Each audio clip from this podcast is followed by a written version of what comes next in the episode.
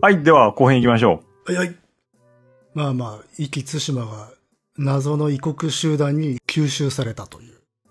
はうんい。とんでもないことが終わ起こったっていうところで、うん。えー終わりましたね。それで使いを出したとこですね。そうですね。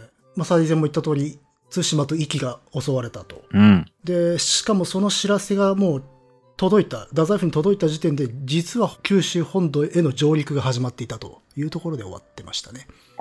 九州本土まで。うーん。ただまあ、その前に、まず対馬の話を若干触れておこうかなと思いますが、はい。まあ、ただ残念ながらやっぱこう一次資料的なものでは当時の対馬の惨状とかどういう状況だったかっていうのはあまりわからないんだけれども、うん。ただ誰がいたかは分かっている。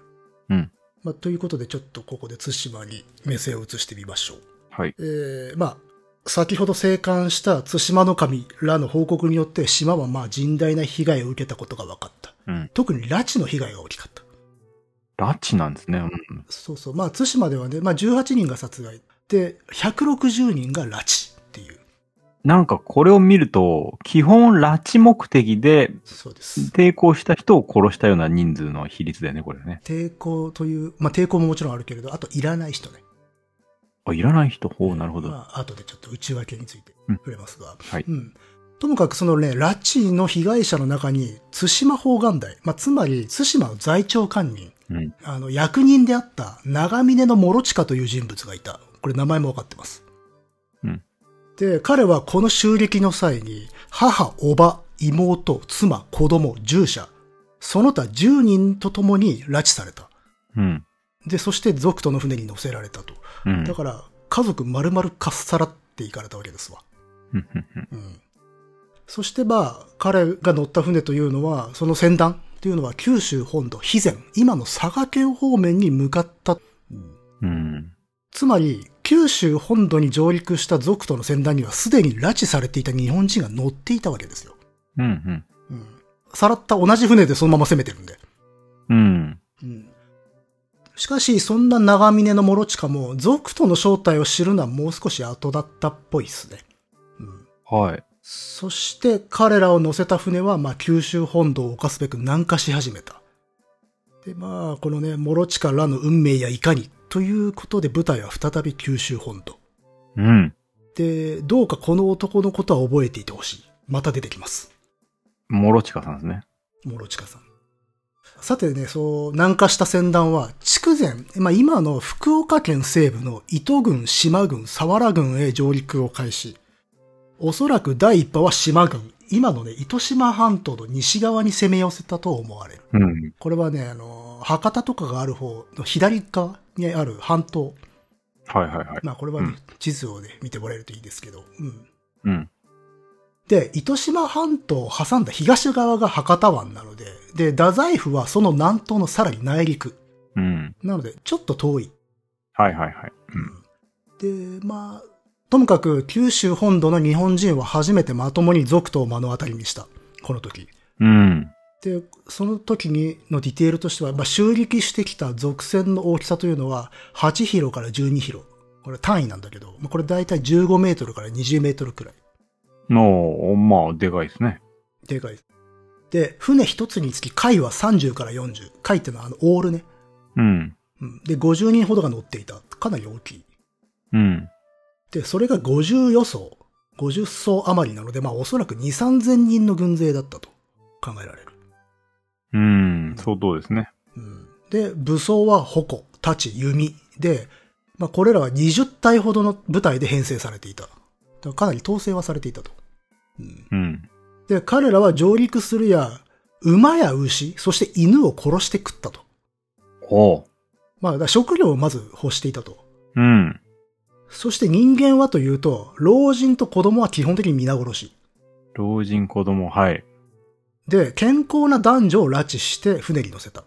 うん。まあ、つまり労働力とするためですね。はあはだから、明らかに労働力とならないとみなしたものは、まあ、もうその場で殺してる。あ。うん。で、もちろん、米やその他の穀類も根こそぎ略奪していった。うん。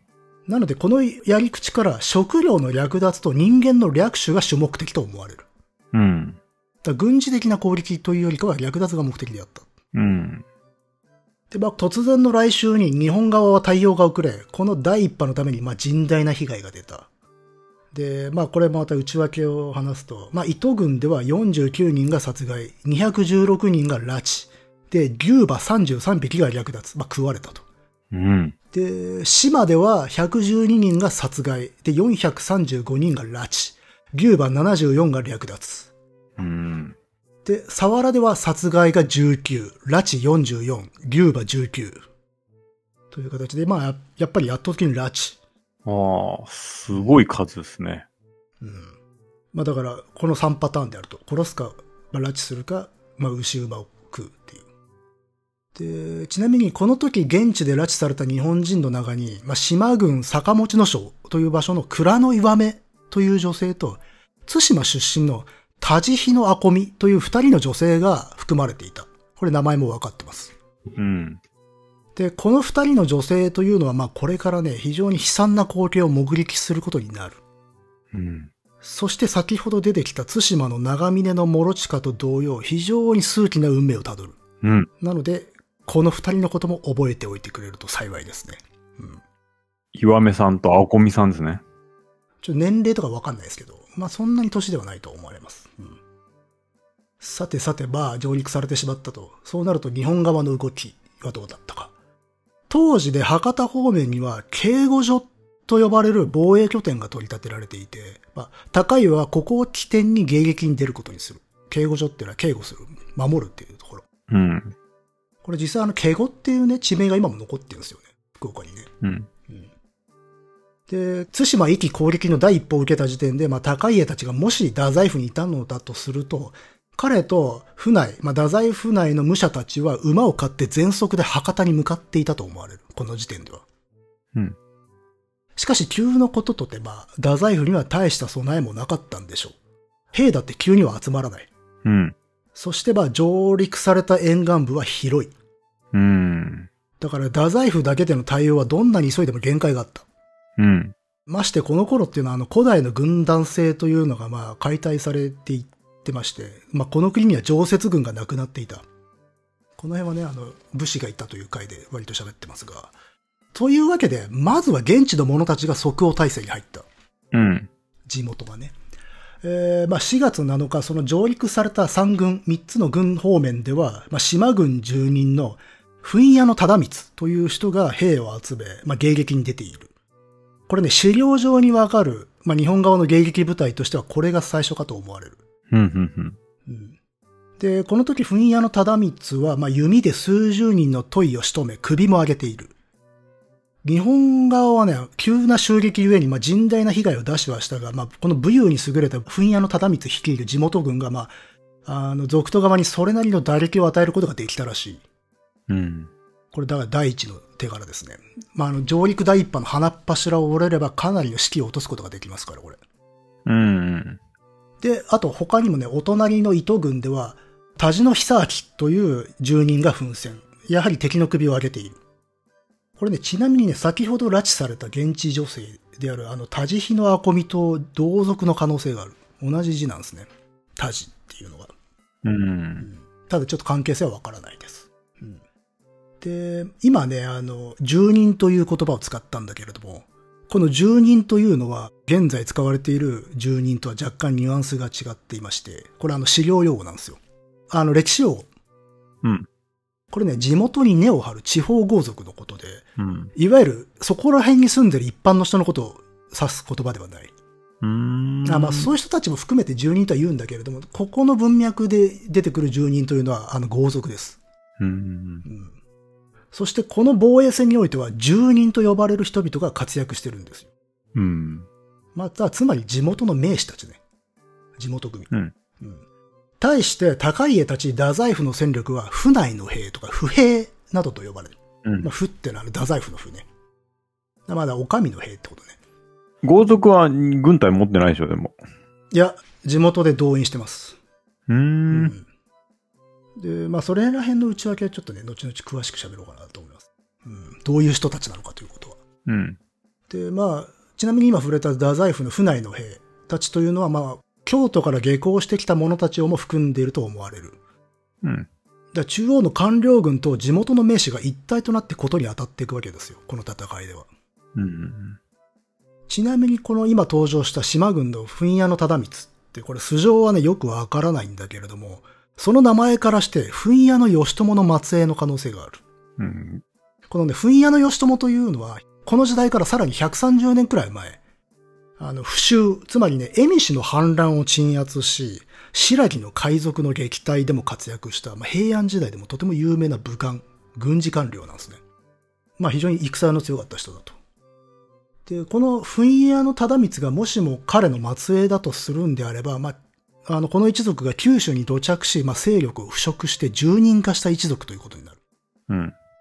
で、こうした住人たちは、まあ、現地で営田、田んぼなんかを経営する、まあ、地方領主みたいなもんなんだけれども、武勇にも長けていた。うん。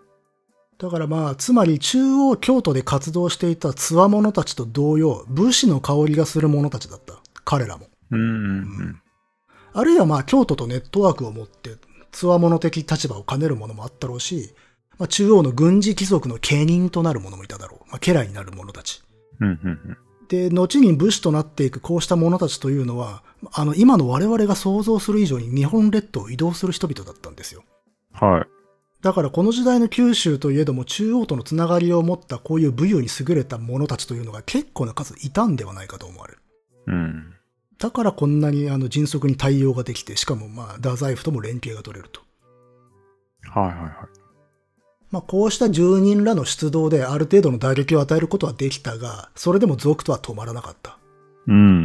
うんまあ、ところで、この族とは一体何者なのか。割と初っ端から問いという言葉が出てきてはいるんだけれども、うん。これはね、保護された高麗人捕虜の通詞、通訳の証言から問いと呼ばれていることが分かった。はいはい。つまり、族とのに囚われていた捕虜の中に高麗人がいて、まあ、朝鮮半島の人。はい。うん彼らが問いと呼んでいたと。うんうん。うん。うん、しかし、この時点で日本側はその正体をはっきりとは掴んでないんですよ。うん。ちなみにこのトイっていうのはこの刀に、あの、伊藤の意なんだけど、あの、東の蛮族を意味する遠いから来てる。東恵比寿から来てると考えられている。うんうん要は発音に対してあの、日本語に当て字をしたので、この刀に伊藤の意という、ちょっと不思議な字になってんだけど、もともとは東の恵比寿だろうと。うん。うん。で、これはあの、高麗が北東の女神族という民族の一派に対して使っていた別称。まあ、下げすみの通称ですね。うん。うん。ただ、この時点で日本はね、この問いを高麗人ではないかと考えていたらしい。うん。うん。うん。上陸船が開始された直後はまだね、これは高麗じゃないかと思っていた。うん。うん。で、まあ高麗というのはご存知の通り、まあお隣朝鮮半島の国ですな。はい。そうですね。うん。で、実は高麗ができる前、あの、新羅、うんだから新羅があった時代から新羅の入港といって、朝鮮半島の人々がたびたび九州沿岸なんかで海賊行為を行ってたんですよ。かなり長期間にわたって。ああ、なんかそれは、うん、し知ってるな。うん。あの、これ教科書とかにも載ってはいますからね。うん。しかも、これね、半ば、新羅、白木の公認のもとに行われた海賊行為だとみなされたので、まあ、日本からすると、まあ、国家的侵略行為だったわけですよ。はいはいはい。うん。ちなみにさっき出てきた、噴屋の忠光の先祖ではないかと言っていた噴屋の義朝は、この戦いで活躍した人なんですよ。その九州に襲ってくる新羅海賊を撃退した人なのね。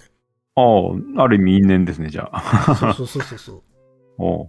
まあ余談なんだけれど、噴屋の義朝はね、このね、白木の海賊との戦いで、まあ石読み、銅を用いて防衛に成功したとよく言われてますね。石弓。銅、あえっと、クロスボウみたいなやつ。ああ、はいはいはい。うん。そうそうそう。これね、あの、その後ね、日本では廃れてしまいまして、うん。日本では定着しなかった武器の筆頭としてね、よく上がる 武器ですね。うーん、そうなんだ。 そうそうそう。あの、武器オタたちが、まあ、必ず一度は、あの、議論をする。なんで廃れたんだろうなっていう。まあ日本はね、その後は、あの、和球弓ですから、うん。うん。まあ、という、まあまあ余談なんだが、まあ、ともかく日本人はまずは彼らの仕業ではないかと思ったわけですよ。はい。うんううん。まあ、妥当なラインですな。そうそうそう。まあお隣だしね。うん。経験もあるし。でね、かつまた、あの、古代の日本っていうのは、白木との全面戦争をも恐れていたんで、白木なきやと、まあ、その脅威が相対的に低下したこの時代になってもなお、半島に対して一種のアレルギーというか不信感があったと考えられる。うん、うん、うん。この時代はもう白木信頼はないんですよ。はい。ないんだけど、日本はその頃の恐怖感っていうのがこびりついてしまってて、朝鮮半島に対して不信感をずっと持ってたと。ああ。まあ、がために、あの、すでにまあ、白木が滅亡しているというのに、まあ、今回の事件では、たびたびね、高麗とか半島のことをね、漠然と白木と呼んでいるケースが散見されるんですよ。うーん。古い名前で呼んでるの。うん。うん違う国なんだけどね。もうで、実は今回の主人公の高家さんも、白木という言葉を使ってます。後でちょっと出てくると思うんだけれどおも。おう。んまあ、ともかくどうにも素性が半然とせぬと。うん。うんしかし、それをじっくり検討しているいとまは、少なくともこの時日本側にはなかったわけですよ。うん。だって押し寄せてきてるからね。うん。そうですね。そして、まあ、翌8日、ついに、トイ軍は博多湾に出現。うん。そしてね、のこの島へ攻めかかる。のこの島。博多湾の割と真ん中に置いている、割とでかい島です。うん、うん、うん。で、まあ、そこへ攻めかかり、この時ね、そのトイの船の足の速さに日本側は苦しめられていると。かなり速かったらしいですね、船が。うん。うだからもしかしたら、ちょっとこう、西方面から上陸されたっていうんで、そこで体勢を取ろうと思ったら、もうあっという間に博多まで来られてしまったっていうことなのかな。ーん。うん、ううんん。まあやっぱりちょっと快眠的性質のある集団だったのか、船の性能は良かったんでしょうね。うん。なるほど。うん。うん。そしてまあ、トイ軍はそのままのこの島に布陣したらしい。うん。まあ、占領したと。うん。うん。まあ、ここを足がかりに博多一帯を攻めようというんでしょうね。うん、うん、で、どうもね、トイのその後の行動を見ると、まず近間の島を起点にして沿岸地帯を襲撃するというパターンが多い。それを繰り返す。地理的にも結構詳しそうですね。いや、どうだろうね。そこは微妙だね。あ、そう。詳しくないから、一気に上陸してないのかもしれないしね。ああ、そっか。うん。それはやっぱし、あの、後の猛虎襲来の時のと同じ失敗の感じがします。やっぱしね、上陸作戦っていうのは、もう本土に上陸したらそこに京都を作んないとダメなんですよ。うん。で、うんうんうんここでもトイはね、それをやってないので、うんまあもちろん、その近代の軍事常識と当時の常識を比較してもしょうがないんだけれども、うんまあまあでもともかくその島をどうも根城にしようとしていると。うんで、この時ね、高井は自ら軍を率いて博多の警護所に入って迎撃態勢をとっている。うん。で、実ネも高家からのレターで状況報告を受けていて、まあ、小有記において書いている。えーまあ、いわく、措置軍を率いて警護に至りて合戦する。と書いている。うん。措置っていうのは高家のことね。うん。うん。うんこれは太宰の権の措置の略で。うん。で、まあ、これを書いてる実ネの心境はいかばかりだっただろうね、という。うん。うん。で、ちなみにね、高家はこの戦いに際してもね、かなり頻繁に実ネにレターを送っている。うん。本当に信頼し合っていたわけだ。そしてね、特筆すべきがね、その指針、個人的なレターが時として、太宰府京都間の公式な連絡より先んじていたケースもあった。うん。だから、京都の政府に対して、給付を送るより、まず実助に手紙を送っているっていうパターンもあったんですよ。うん。だから、つまり高江は、実助との個人チャンネルで公式並みの選挙報告をしていたので、この二人の LINE というのが非常に重要になってたわけですよ。ホットラインですね。ホットラインだった。うん。うん。で、それほどに硬いチャンネルだったんで、サネスケ個人が書いていた小遊記がこの戦いを知るための一級資料になってるわけです。うん。うん。まあ、なのでね、本当ありがたい友情ですね。 まあ、ともかくね、この武漢ではない上級貴族が自ら軍の陣頭指揮に立つという、稀有な事態だった。うん。こんなことはこの時代はほとんどないですから。うん。まあだからやはりね、若い頃はね、サガナ者と言われ、まあ言っちゃなんだから乱暴者だったわけだけれども、まあその分気合も入っていたんですかね。うん。うんこっちが主人公だったんだって感じだけどね、俺は。 ああ、この話。そうね。うん。あの、京都でね、身近なやつぶん殴ってるみたいな話だと思ってたら、そうそう。まあででも、まん、あそういうのの延長にあんのかもしれないね。まあ、ここの動きを見ると、誠気骨溢れる男だったってことはわかる。はあ、うん。そしてまあね、地理的、時間的に京都からの支援なんか当分望むべくもないわけですよ。うん。というか、まだ京都の人知りませんから、この時点で。はい。うん。これ10日ぐらいかかりますから。うん。で、こういう時に大事なのは現場のトップが前面に立って、まあ、賞ここにありと示すことですよ。まずは。うん。でなければ地元も動いてくれない。うん。ということで、まあ、歴史物語の大鏡はこう書いている。えー、まあ、筑紫にはかねての用意もなくて、第二度の弓矢の本末をも知りたまわねば、いかがとおぼしけれど、大和心賢くおわする人にて、筑後肥前肥後、旧国の人を起こさせたまおうば、去ることにて、負のうちにつこをまつる人をさえ押し取りて戦わしめたまいければ。というね。えー、と、まあ、これはね、訳しますと、襲撃された現地は戦の備えもなく、高家殿は弓矢の扱いも不慣れな貴族ゆえ、どうなることかと思われたけれども、彼は大和心、大和魂をよく備えた人だったので、九州の住人たちを束ね、太宰府のメンバーをも動員して戦った。これ大和心って、この時からこんな疲れ方してんのね。ありましたね。うん。うん。だからじゃあ、あれか。こいつ大丈夫かなと思われてたけど、い結構いやるじゃんみたいな感じですね。そうそうそうそう。うん。うんまあね、あの、前回もね、その、同じ大鏡で、まあ、前世を敷いたので現地勢力の信頼を得ていたっていう話が出てきたんだけれども、ここでも、高家の指導力によって現地が結束し、太宰府にいた官僚たちとも連携が取れたと評しているわけですよ。うん。うん。大鏡はね。で、大鏡ってね、基本的には高家びいきの物語なんで、基本そこは差し引かなきゃならないんだけれども、当時の記録にも、その太宰府系武官と現地の住人刑務者、さっき出てきた人たちね、が共同で迎撃軍を発して、うん高家自身が陣頭指揮に立っているっていうことが伺えるんで、これあながち誇張じゃないわけですよ。うん。うん。まあだから実際ちょっとこう創作とか誇張も多い文献なんだけれども、ここに関してはそれほど否定する人はいないですね、研究者とかでも。うーん。まあだからつまり幸運なるかなそこに高家がいたってことですよ。はいはいはい。そしてまあじゃあ戦局はというと、えっ、とね、まず被害で言うと、能古の島では拉致9人、死者0、牛馬68匹となっている。うん。これだから被害実数がここで激減するんだけれども、すごい減りましたね。そうそうそう、死者ゼロですからね。うん。これ、だからやっぱり高家たち日本軍の迎撃が走行し、まあ、問い側に略奪する余裕を与えなかったからと見られますよね。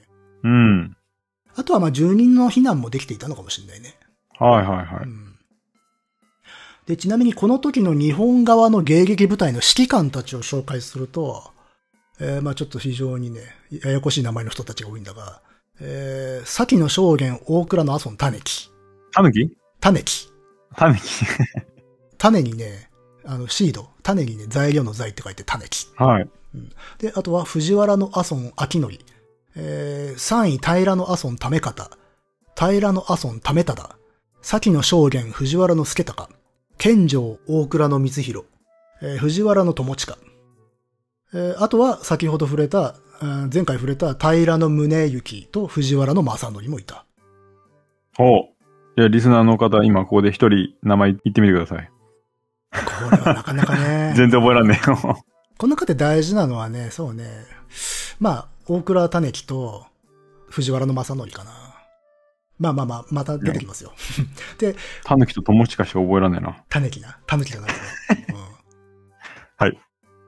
で、まあ、彼らっていうのは、この太宰府に仕えた武官、もしくは太宰府とつながりが深い武官たちで、で、高家は彼らのようなものを、レターの中で、負のやんごとなき武者たちと呼んでいる。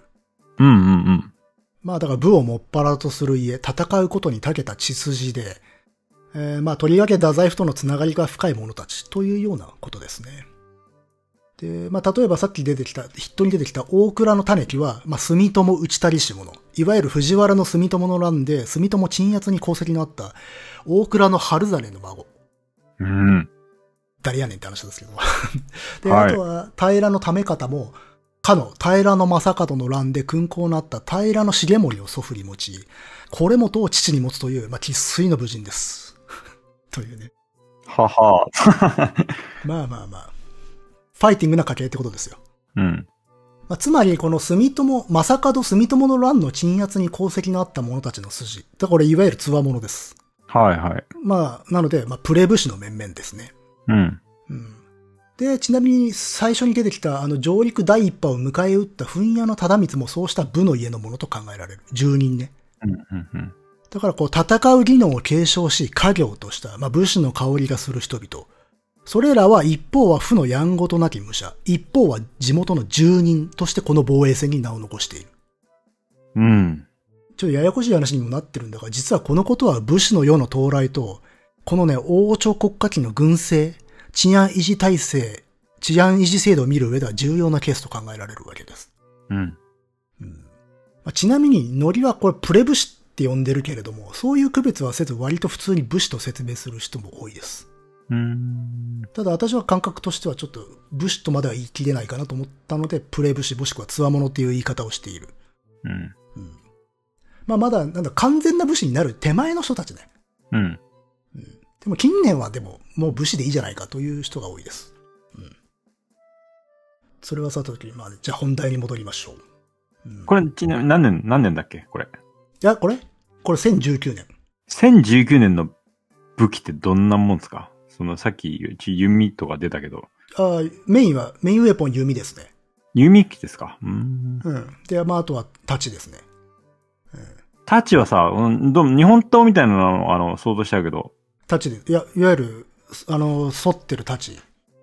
あ、あ、片場のあれですね。がもう出始めているうん頃で、いわゆる刀はまだですね。うーん。ちょっとこれ、あの、いわゆる内刀と言われる反りが浅くて、あの、刃を上に向けて腰に刺すやつではなくて、吐く、いわゆる吊るすタイプの反りのきつい太刀と呼ばれるものでああ、はいはいはい、わかりました。うん。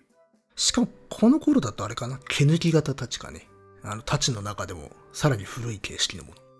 けれども、圧倒的に、まあ、弓が主体であったようで、もう射殺という言葉がいっぱい出てきます。射殺というか、弓であ、そう。あの撃退した弓であの打ち取ったっていう記述ばかり出てくるので、基本的にはやっぱメインウェポンは弓であったと。うーん。まあね、あの、高家の飼ってた私兵集団たちもね、あの弓矢のもの、急戦のものと呼ばれていたしね。う。うんん。なのでまあ、基本的にはおそらく記者戦術、ゆ馬上から弓を撃つというのが主体なんではないかなと。うん。うん。という形ですね。大丈夫ですかはい。うん。まあじゃあ本題に戻りましょう。そしてまあ翌9日の早朝、能古島の遠い軍は、まあ高家たちの警護所を落とそうとしたのか、まあ直接、博多に襲来します。うん。あの上陸してくると。うん。で、この時、太宰府側はすぐには兵を集められず、まあおそらく不十分な戦力だったんだけれども、平のためただ、平のため方が指揮官としてこれを迎え撃ちます。で、まあこの時、それこそさっきね、武器の話になったけれども、都井軍の使っていた矢っていうのが、あの特にあの記述されていて日本側で、都井の使っていた矢っていうのは短いんだけれども、長さが。うん。短いんだけれど、威力が強くて、盾を射抜いて中の人を射殺できたと言われる。やべえじゃん、意味ないじゃん。そう、貫通したってことね。貫通してうん。殺したっていう。しかし、日本側でいられたのは下人、つまり下級兵士ばかりで、将軍、すなわちあの指揮官クラスは被弾しなかったという記述がある。これだからね、ちょっとなかなか不親切な書き方なんだけれども、想像するに、まあ、トイの弓の威力に混乱が生じたけれども、指揮官の犠牲はなく、まあ、将たちがよく統率して、動揺する軍を立て直したっていうような感じなのかもしれない。うんう。んしかし、えー、まあ、やられたやつはいっぱいいると。うん。まあ、恐ろしい指を打ってきたとね。うん。そして、その時、海上の船には最前触れた通り、拉致された人々が乗っていたわけです。はいはいはい。そして興味深いのは、このね、船に乗せられていた人々が、陸上の味方の迎撃軍に対して、馬を走らせて弓を追いかけろと呼びかけていたらしい。だから、つまり野球に詳しいおっさんが客席で応援してるみたいな感じになってたと。ああ、なるほどね。うん。そんな距離だったんだね。うん。そうそうそう。まあ、これだからね、足弱ではない、体が丈夫な人々が多く拉致されているんで、まあ、中には兵士経験のある者もいたのかもしれないね。うん。なので、状況がある程度分かっている人がそういうことを言ってたのかもしれん。うん。うん。うん。そう、あと距離ね。あのー声が届くところまで船を寄せていたっていうことは、トイの船は比較的喫水が浅かったのかなとちょっと想像しましたね。そうだよね。なんかあんまり、そんなに隣接するとこまで来れないはずだよね。でかかったそうね。そうそうそう。あるいは小舟みたいなものに乗せられた日本人もいたのかもしれないね。うん何のためにんあ、要はだから、上陸して小舟に乗せてそのまま連れてっちゃったのかもしれないし。まあおうどうせだってまともな待遇なんかしてないだろうからね。うん。うん。ちょっとこれは状況わからんけれども、ただちょっとこれはね、あの、想像とか創作をするような場所ではないので、おそらくそういう人がいたのは確かなんでしょうね。ただちょっとリスは気になりました。はい。まあ、ただそういうのはあれなんですよ。この時代のあの海岸線とかも考慮しないといけなかったりしますからね。うん。あの、現代と違いますから、海岸線の位置が。うう。んうんんまあ、ともかく、まあ、ためただため方軍は、まあ、その通り記者戦術、まあ、馬上から弓を射るという、まあ、戦術を、まあ、展開し、あの、トイ軍に迫ったと。で、まあ、先ほどね、恐るべき威力の矢を放つトイ軍だったわけだけれども、うん。うん。どうも彼らはカブラ矢というものを知らなかったらしい。あの、先っちょが割れてるやつ音が鳴るやつ。あうん。あの、なんか変な玉みたいなのがついてるやつね。あ。はいはいはい。で、そのね、日本軍が放つね、カブラ矢の矢に驚いて逃げたらしいんですね。ああ。なるほどね。まあ、ただね、これね、聞いたことある人だったら思うと思うんだけど、確かにあれは知らないとギョッとするような音立てるんですよ。ああ、そうなんだ。そう、超兵器みたいな音出すんですよ、やっぱし。うーん。ポーンっていう。へえ。まあ、ちょっとこれ YouTube とかでね、見れるんでね、聞いてみる人いいですよ。まあ、かくてね、あの、ためただため方軍は、まあ、弓矢で多数のトイを射殺、撃退することに成功した。まあ、さっきね、メインウェポンは弓と言ったが、ここでは明確に弓で撃退したというような風に書かれてます。うん。そして、トイ軍が撤退する混乱に乗じて、船に閉じ込められていた日本人も海に飛び込んで、いくらか脱出することができたらしい。うー。うんん。まあ、相当数いますから、まあ、うん行けばなんとかなりそうですね。うんあの、なんていうのか、こう、監視の目を逃れてって、そういう運のいい人もいたでしょうね。うん。そしてまあ、彼らの証言によると、まあ、残念ながら、すまきにされて海に投げ込まれた子供もいたと。うわあ、最悪だね。うん。うん。また、これはちょっと詳細がないのでわからんのだが、食人行為があったという証言もあった。うーん。うん。これはね、まあ、デフォで食料とされたのか、一種の残虐行為だったのか、ちょっとわからないです。ただ、食人行為云々としか書かれてないんで。食人云々という記述しかないので。うん。事実かどうかもわからない。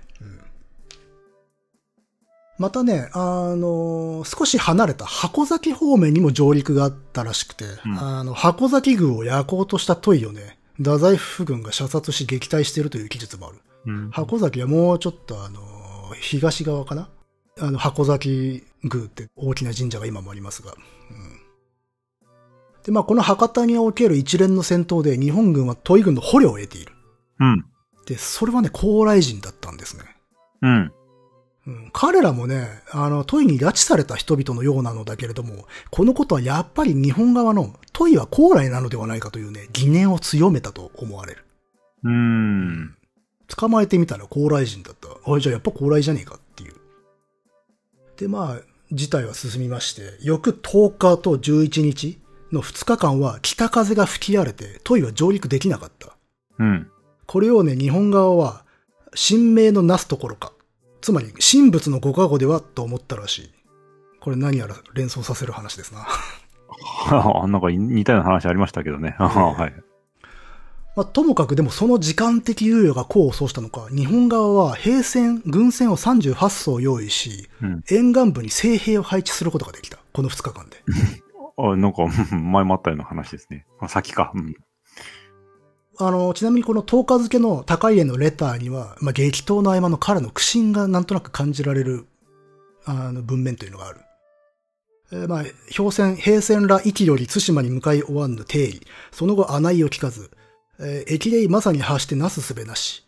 えーただし万事を止めて、万事をやめて、氷船十具などを作らしめ、要害警護のことを権行せしぶ、問いを追い打つの官軍ら、皆負のやんごとなき武者らなるに、今に嫌いせず、甚だもって憂い嘆くなり。えー我が方の船は壱岐から対馬に向かいましたが、その後のことは分からず、おまけに疫病まで起こり、なすすべもありません。ともかく軍船と武器を作らせ、拠点警備に努めようと思います。トイの追撃に向かった官軍の兵たちは、太宰府でも格別優れた武者たちですが、未だ帰還しておりません。とても心配です。うん。というね、文面で。これね、ちょっとね、陣中であの、書状をしたためる高家の横顔とかね。 あるいはこう、北風吹きすさぶ中、こう、船を運び、装備を整え、あの、沿岸地帯を密かに移動する兵たちとかね。うんあるいはこう、荒れた洋上で船にしがみつく追撃部隊の武者。あとは静かな BGM っていうのをね、ついつい想ど像うしたのして急に。 ついつい想像してしま いますが、あるじゃないですか。あの戦闘中のあの、なんつうの、小休止。はいあの、映画でもありますよね、そういう。ああ、うん野木君は映像関係の、ね、 方ですから。 BGM パートでさ、あの、音声、セリフなしで BGM だけ流れて、でもその、来たるべき決戦に備える男たちの、 黙々とね、うあー作業する姿みたいな。まあ、無論そんな描写は記録されてない。うん。淡々と事象が列挙されてるだけなんですよ。残されてる書状とか、あの、記事にはね。まあ、しかしちょっと想像したくなる2日間なんですよ。 はいはい。しかし、まあ、ともかくね、高江はしっかりとした防備体制を敷くことができたわけです。この2日で。うん。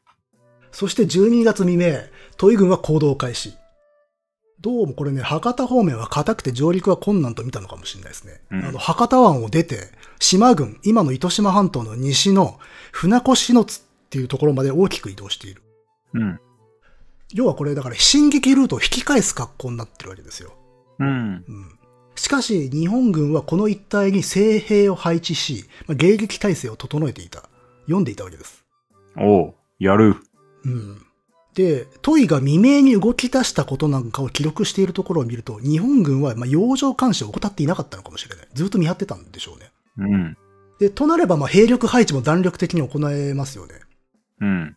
あのー沿岸からそれほど離れないところを船団がおそらく移動してるでしょうから、それを見て上陸地点をまあ予想し、そこに兵力を配置するっていうことも行えるし、あるいはもうさらに事前、その空白の2日間で、船越の津あたりに精兵を配置したのかもしれないし。うんうん。元より地理は熟知しているから、まあ、上陸予想地点というのもある程度絞れるだろうしね。うん、うん。そして、まあ、諸地域にはその住人たちが現地人を動員しており、まあ、おそらく太宰府軍の精兵たちと共同していると思われる。地元と、あの、太宰府との共同作戦。うん。かくて、まあ、鳥の国、まあ、夕方の6時頃、トイは島軍へ再上陸を試みた。うん。しかし、最前言った通り、まあ、同地では日本軍の精兵が待ち構えていた。ここに、だから、この2日間の準備が生きたわけですよ。うん。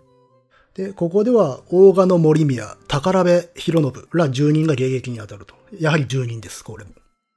そして彼らがこれを撃退。うん。で、都井軍は40人以上が射殺され、2人が捕虜となった。うん。で、これ興味深いことに捕虜の1人は女だったらしいです。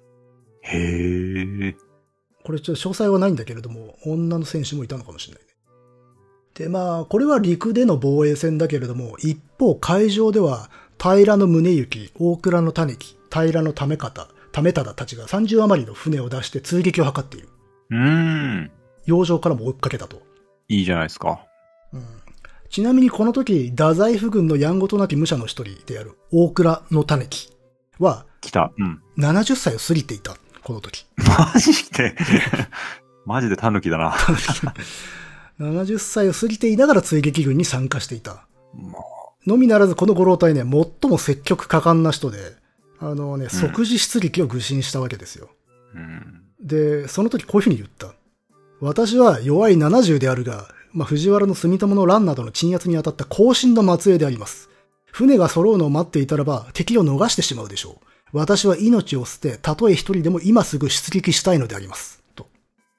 自分がまあ先長くないからじゃないの。まあでもそういうことでしょうね。うん。だし、あと、後進。あの、ここはちょっと不思議なことを言っていて、後進の末裔であると。はい。これ当時の人の意識ね。だから要は、藤原の住友の乱でご先祖様ってかおじいさんが活躍した、そういう血筋の生まれなのでう、ん。そういうみ自分としてはもう戦うのがもう本会なのであるから。うん。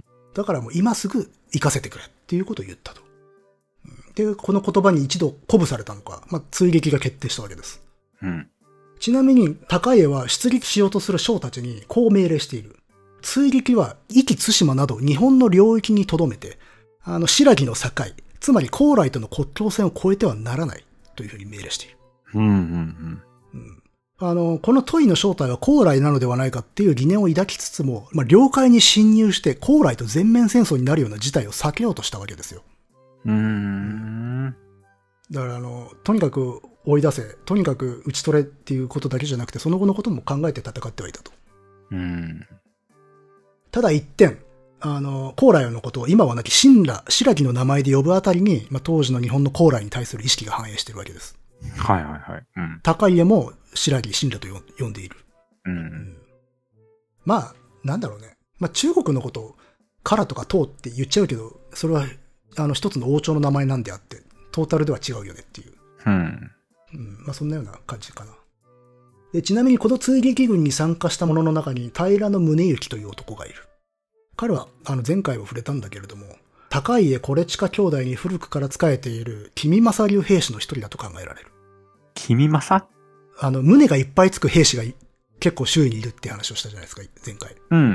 あうの、んそれのあの、祖が君正、平の君正という、まあ非常に有名な、まあ、プレブ士なんだけれども、うんこの一派がどうもこの兄弟に昔から使えていたっぽいんですよ、どうも。う。うんん。まあ、それどころか、あの、20年前の火山院事件、火山院に弓をいかれたあの事件の時に登場した高家たちの私兵集団の一人にいたわけですよね。平の宗光という人が。うん。うん。で、その平の宗光と、ここで出てくる平の宗行が同一人物なのではないかという説があるんですよ。うん。これいろいいろな経歴とか照らし合わせてみると、これ同一人物だろうと。うんで、昔の人ってよくあの名前が間違って伝わってしまったことよくあったんで、同一人物説って割とあるんですよ。ろ。うん。うんもしもでもこれ同一人物だとすると、あの、高家が若かりし頃に仕えていたあの物騒な奴らの一人が今の今まで従っていて、この鎮西九州を守る戦いに身を投じていたってことになるわけですよ。20年間。うん。ね、思い出してみたらね、あの、高家の武装したあの手下どもが京都の七条を練り歩いて、で、当時のライバルの道長方の従者とプチ合戦を起こしたなんて話あったじゃないですか。うん。ありましたね。うん。うんもしかしたら、そんな奴らの一部が20年後、国土を守るため侵略軍と合戦してるっていう可能性もあったわけですよ。うん。というのは、なんかね、それなりに感慨深いものがありますよね。 うん。それこそだから、内ゲバっていうかさ、あの、京都で身近な人ぶん殴ってたような人たちがう、ん。異国軍と戦ってるわけですよ。大人になったな。大人になった、そう、高江もね、大人になったしっていう。うん。もちろんこれわからないですよ。ただそういう可能性があると。うん少なくともこの君正流兵士がかなり昔から彼らの周囲にいたのは確かなんで。うんなのでこのね、海上の船の上でね、この宗光、おわ、宗行さん、もう京都で若殿さんに仕えていたら九州で異国と戦う羽目になったよ。っていうふうに苦笑いをね、浮かべていたかもしれないよ。うんうん。まあ、この人のことってのはほとんど記述がないのでわからないですが、どういう人だったのか。うん。まあ、ともかく、トイは島軍からも去った。うん。つまり、日本軍はトイの進行ルートをそのまま押し返したってことになるわけですうよ。ん。はいはい。あの、なんていうか、I ターンさせたと。はい。言うじゃなくて、愛ね。しかし、トイはそのまま帰るかと思いきや、翌13日、今度は西の肥前に現れた。うん。えっ、とね、松浦軍ですね。うん。で、ここに駆けつけたのが、先の肥前之助源の里須。うんあるいはシルス。えーで、これ、知識の知っていう漢字一文字の名前なんですよ。うん。うん。で、まあ、ちょっと読みが半然とせず、こう揺れがあるので、ここでは一応里須とします。はい。うん。で、この源の里須はね、名前からして佐賀源氏あるいは任命源氏と考えられる。おー。これらの源氏っていうのは漢字一文字の名前がトレードマークなんですよ。うん。名字と名前でひね、うん。合わせて二文字だね。そうそうそうそう。渡辺徹とかね。え、渡辺と、えっとね、まあ、有名なのだと源の厚るとかが有名なんだけど、あとはね、あのー渡辺の綱っていうのがいるんですよ。は渡辺氏っていうのは、この佐賀源氏なの。で、漢字一文字名なんですよ。渡辺なあんとかっていうのが。うん。うんなので、渡辺徹もなんか、 その筋っぽい名前なんですよ。あ、そうなんだ。うん。てか、いるんじゃないか。うんまあ、だからこの漢字一文字で、で、源だから佐賀源氏の可能性が高いと。うん。であれば、やっぱりプレ武士の一人だっていうことになる。佐賀源氏ってのは武士多いですから。で、まあ、この松浦ってのは博多からは遠いんだけれども、まあ主戦場が西へ移っていったんで、ある程度太宰府軍も追従していたかもしれない。うん。ただそれでも全面的支援っていうのは得られなかったっぽくて、やっぱしあの、サトスは軍内地元で兵を集めてる。うん。うんで、地元で兵を招集し、迎撃態勢に入ってる。基本的に住人たちみんな地元であの兵を集めてます。うん。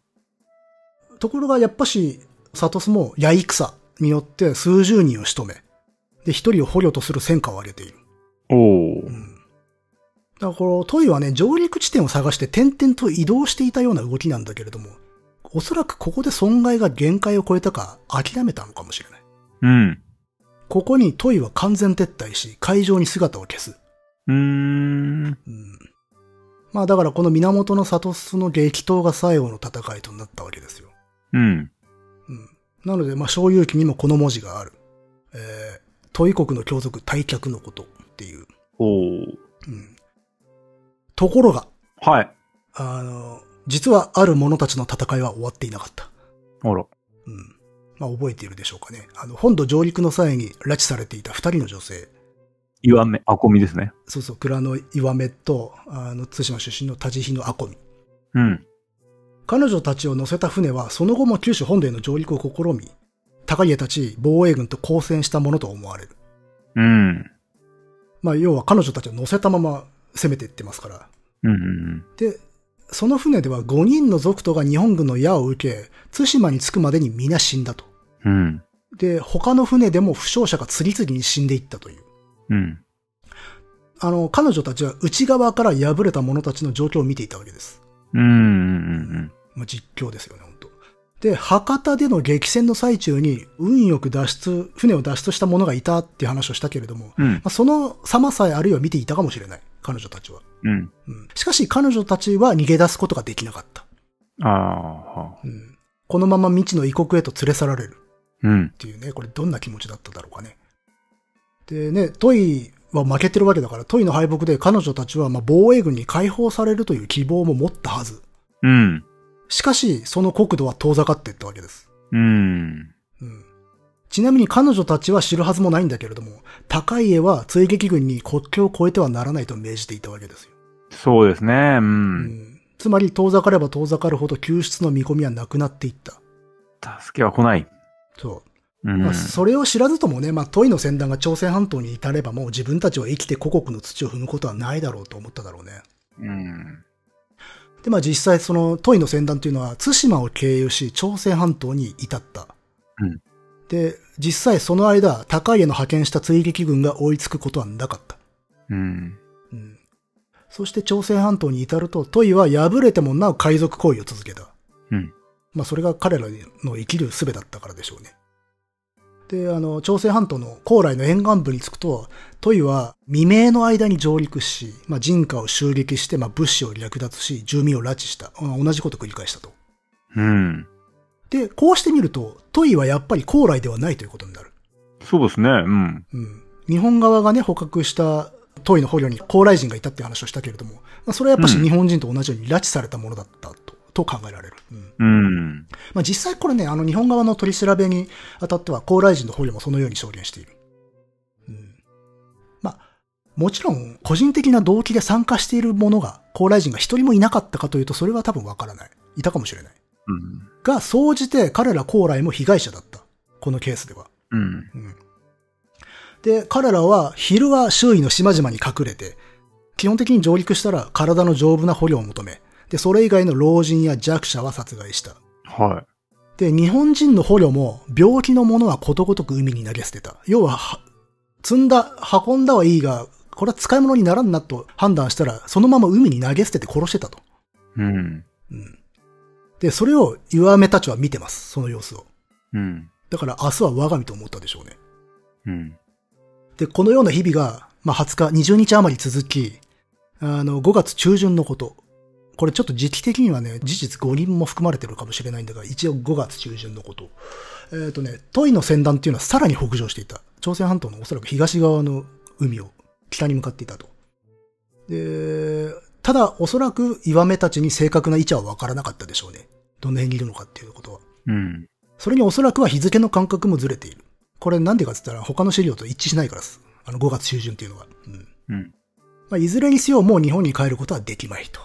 うん。まあ、どう思ってたかわからんが。しかしそこで信じがたいことが起きた。あの、海上に大きな軍船が数百艘現れたんですよ。うん、うん、そしてこの大船団はトイを攻撃してきた。うん。うん。トイは応戦しようとしたんだけれども、まあ、かの船団の軍船というのは非常に大きく武装も充実していた。まあ、トイはたまらず、荷を軽くして足を速くししようとしたのか、あの、船に積んだ捕虜を次々に海に投げ込んだり、殺害したりし始めると。うん、うん、まあとんでもない地獄絵図ですね。うん。でおそらくここで日本の捕虜の多くが死んだんですよ。うん。うん。連れ帰ることもこれはできないわっていうことで、だったら殺しちまえと。そしてとうとう岩目たちも海に放り込まれた。うん。故に彼女たちはこの戦いの結末を見ることはかなわなかった。うん。二人はね、波間から何を見、何を思ったでしょうか。と、ちょっと文学的にね。どうした急に。まあ、この結末を見ることができなかったんですよ、彼女たちは。うん。で、彼女たちがこの時点で察知したかはわからないんだけれども、トイに襲いかかった水軍の正体とは、これまさに高麗の戦団でした。高麗の戦団だったんですか高麗水軍だったんです、これ。ああ、へえへうえ。んということで、またここでね、視点が変わりますよ。うん。そしてもう一人の戦いも終わってないんです。覚えてますかモロチカですね。モロチカ、そう、大正解です。うん長峰のモロチカというとこ。まあ、対馬でね、家族もろとも拉致された対馬の方眼代、うん。まああの、役人ですね。彼は、まあ、東夷軍に連れられ、一度は九州本土に接近するも、まあ、本土での脱出は叶わなかった。うん。あの、他の人たちはいくらかは逃げることできたんだけれども。で、うんまあ、退却するトイと共に再び北上。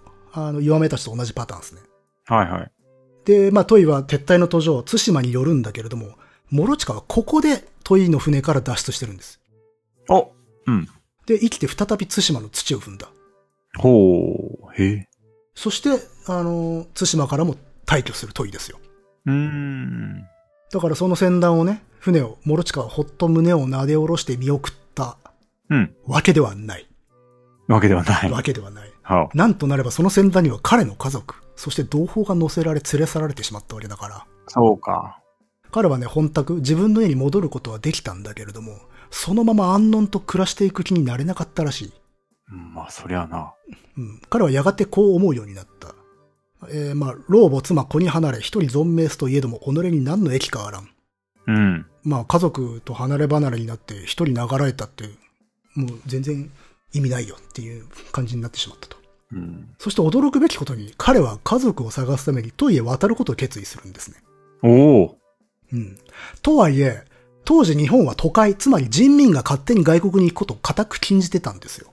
うん。で、当然、諸近は役人なんで、彼にもそのことは分かっている。うん。で、彼は初めは、対馬当時、えっ、とね、対馬の役人に相談しようと思ったらしいんだが、うんまあ、戒められるのは目に見えている。ダメだよと言われることは分かりきっている。うん。そこで諸近は小舟を盗んで、そのまま独断で高麗に渡ってしまうんですよ。へえ。で、これまあ、6月15日のことでした。だから結構迷ってたわけだよね。一月ぐらい迷ってたわけでしょ。うん。そして高麗に着いた諸近は、どういう経緯でたどり着いたのか、高麗の通詞、つまり通訳であった人霊という人物に会った。うん。あの、まあ、諸近ってね、もともと対馬の在庁官人、役人なんで、交易を通じてコネクションでもあったのかもしれないですね。うん。まあ、通訳と多分接触する機会ってあったでしょうから、そういうつながりがあったのかもしれんが、ともかくここで人霊と一緒に会うことができ、で、おそらく諸近はこの人霊に事情を話したんでしょうね。これまでうん起こったこと、自分が経験したことを。すると人霊は教えてくれた。あの、まあ、トイの族とはね、先日我が国にも到来しましたよと。うん。で、人民を殺し略奪をしていった。で、まあ我々、我が国も戦わんとしたらば、トイは去ってしまい、日本へ向かった。なるほど。うん。まあだから、九州を襲撃する前に、高麗朝鮮半島の沿岸部をも襲撃していたってことになるわけですよ。そこで、まあ、捕虜もいたと。そうそうそうそう。まあ、繋がるわけですね。ああ、はいはい。うん。それどころか、人類はさらに驚くべきことを教えてくれた。あのこの人かなり情報持ってたんですね。うん。えーとまあ、我が方は、まあ、船と兵力を準備し、まあ、5カ所に配備してトイを待ち構えた。ほどなくしてトイが日本から戻ってきた。まあ、要は日本を襲撃して撤退した後ですね。うん。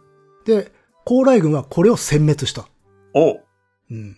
そして日本人を含む捕虜を保護したんだけれども、まあ、5カ所の戦域のうち3カ所から送られてきた日本人は300人余りだった。残りの2カ所からも日本人が集まれば、これらの人々も日本に送り返すことが決まっている。うん。対馬に帰ったらばその旨を伝えてやるといい。っていうことを人類は言ったと。うん、うん、うん。おう。なので、この時、トイはすでに海の木図になっていた。うん。だからこれ、意図せず、日本は警戒していたはずの高麗と共同してトイを撃滅したことになるわけですよ。うん。まあ、要は高麗がとどめを刺したと。そうですね。そして生き残った日本の捕虜は高麗で保護されていたんですね。うん。うん。えっとね、これ実は高麗側の記録、高麗市にも4月29日、高麗水軍が玄山沖で北上中のトイを捕捉、これを攻撃して捕虜を奪還したという記録があるんですよ。うん。うん。これはだから北朝鮮の東側のってことなのかなこれ今の。うん。かなり上の方ですね、朝鮮半島。で、まあ、人類が言った戦いっていうのはおそらくこれを指しているのだろうと考えられる。うん。そして、あのかわいそうな岩目たちが目撃した高麗船団による攻撃もおそらくはこれだったんですよ。はい。ただ、あの日付の矛盾があるんだけどね。あの、んうんうん岩目たちはあの5月中旬と認識していたのだが、記録上は4月29日だったと。うん。まあ、ということで、果たして、トイの族徒というのは高麗ではなかった。うん。では、この族徒何者なのかというと、やっぱり高麗人の捕虜が言った通り、女神族であったというんですね。は。女神族。えっ、と、まあ、女に、誠に、族。うん。まあ、女神族というのは、主に中国東北部、松花江という川の流域に住んでいたツングス系民族で、これね、後の満州族の祖です。うーん。ツングース初めて来ましたね。ツングース。うん。 マングースかヤングースなら聞いたことあるけどね。あと、タングートとかってのもいるからね。あ、そうっすか。まあ、満州族といえば、黄金、つまり中国最後の王朝である秦を建国した民族ですね。うーん。あの、いわゆる弁髪とか、いわゆるチャイナ服の元になった、ああれですよ。野木くんの好きなやつだ。いや、全然そんな情報は初めて聞きましたけどね。ええ弁髪だったことがあるってだけですからね、私は。 しかも短いやつだからね。うんはい。まあ、そんな女神という人々は、基本的には農耕、牧畜、狩猟を営みながら、まあ、朝鮮半島の北東部の沿岸、今の北朝鮮の東側までその生活圏を広げていた。うん。で、それらはまあ東女神と呼ばれていたんだけれども、その一部がさらに南下し、半島の南東部の沿岸地域で海賊行為を繰り返した挙句、九州に襲来した。うん。それがこたびのトイだと考えられる。はいはいはい。うん、結構上の方から来てたってことですよ。うん。で、この頃の大陸についてごく簡単に、ごくごく簡単に説明すると、あの当時中国は宋が支配していた。うん。その北方をモンゴル系の言語を話す遊牧民族であるキッタンが支配した。で、このキッタンの国が領という国ね。いわゆるこれ征服王朝です。うん、うん。で、その東側に住んでいた女神は領の支配を受けるようになり、また一部が高麗にも徴工していた。うんうん。うんまあだからちょっと大国に挟まれてしまっていたという人々だったと。うんしかしこの時期、領による圧力が強まり、一部の女神が生存権を求めて南下したと。うん。で、その結果、高麗の支配する朝鮮半島東側の沿岸地帯を襲撃するようになったと考えられている。うん。ううんん。でもそうした背景の中、朝鮮半島の東、日本海との間にあるウルルン島という島があるんですが、ウルルン滞在期のウルルン島です。はいはいはうんい。このね、ウルルン島も南下した女神の度重なる侵略にあっていたというんですが。うん。で、当時ね、ウルルン島にはね、ウザン国という国があったと言われてるんだが、これがね、滅亡もしくは滅亡同然の状態に追い込まれたと。うん。うん。人がいなくなっちゃったみたいな風に言われてるんですね。トイの海賊行為とか侵略の影響で。うん。で、ウルルン島って確かにトイの通り道にあるんですよ。うん。うん。だからまあ当然それは襲撃されちゃうかなということで。うん。うんで、まあ、このね、謎の異国船団による日本攻撃に関して、まあ、多くの事実がここで判明したと。うん。うん。まあ、もちろん日本本国でも、捕虜の尋問を通じてある程度のことが分かりつつあったでしょう。うん。だが、まあ、諸近はいわば最前線の鮮度の高い情報を得たと思われる。そうですね。この通訳のやつ、いすげえ情報持ってんじゃん。持ってるし、だから結構だから、あれなんでしょうね。こう、官にもつながる、政府ともつながってる人物なんでしょうね。うん。そして、簡単に喋ってくれんじゃん。うん。まあ、それは、やっぱしあれなんじゃないか。諸近が対馬の在庁官人、あのー国衙の役人だから、やっぱし外交窓口的なポジションにもあったんじゃないかな。うん。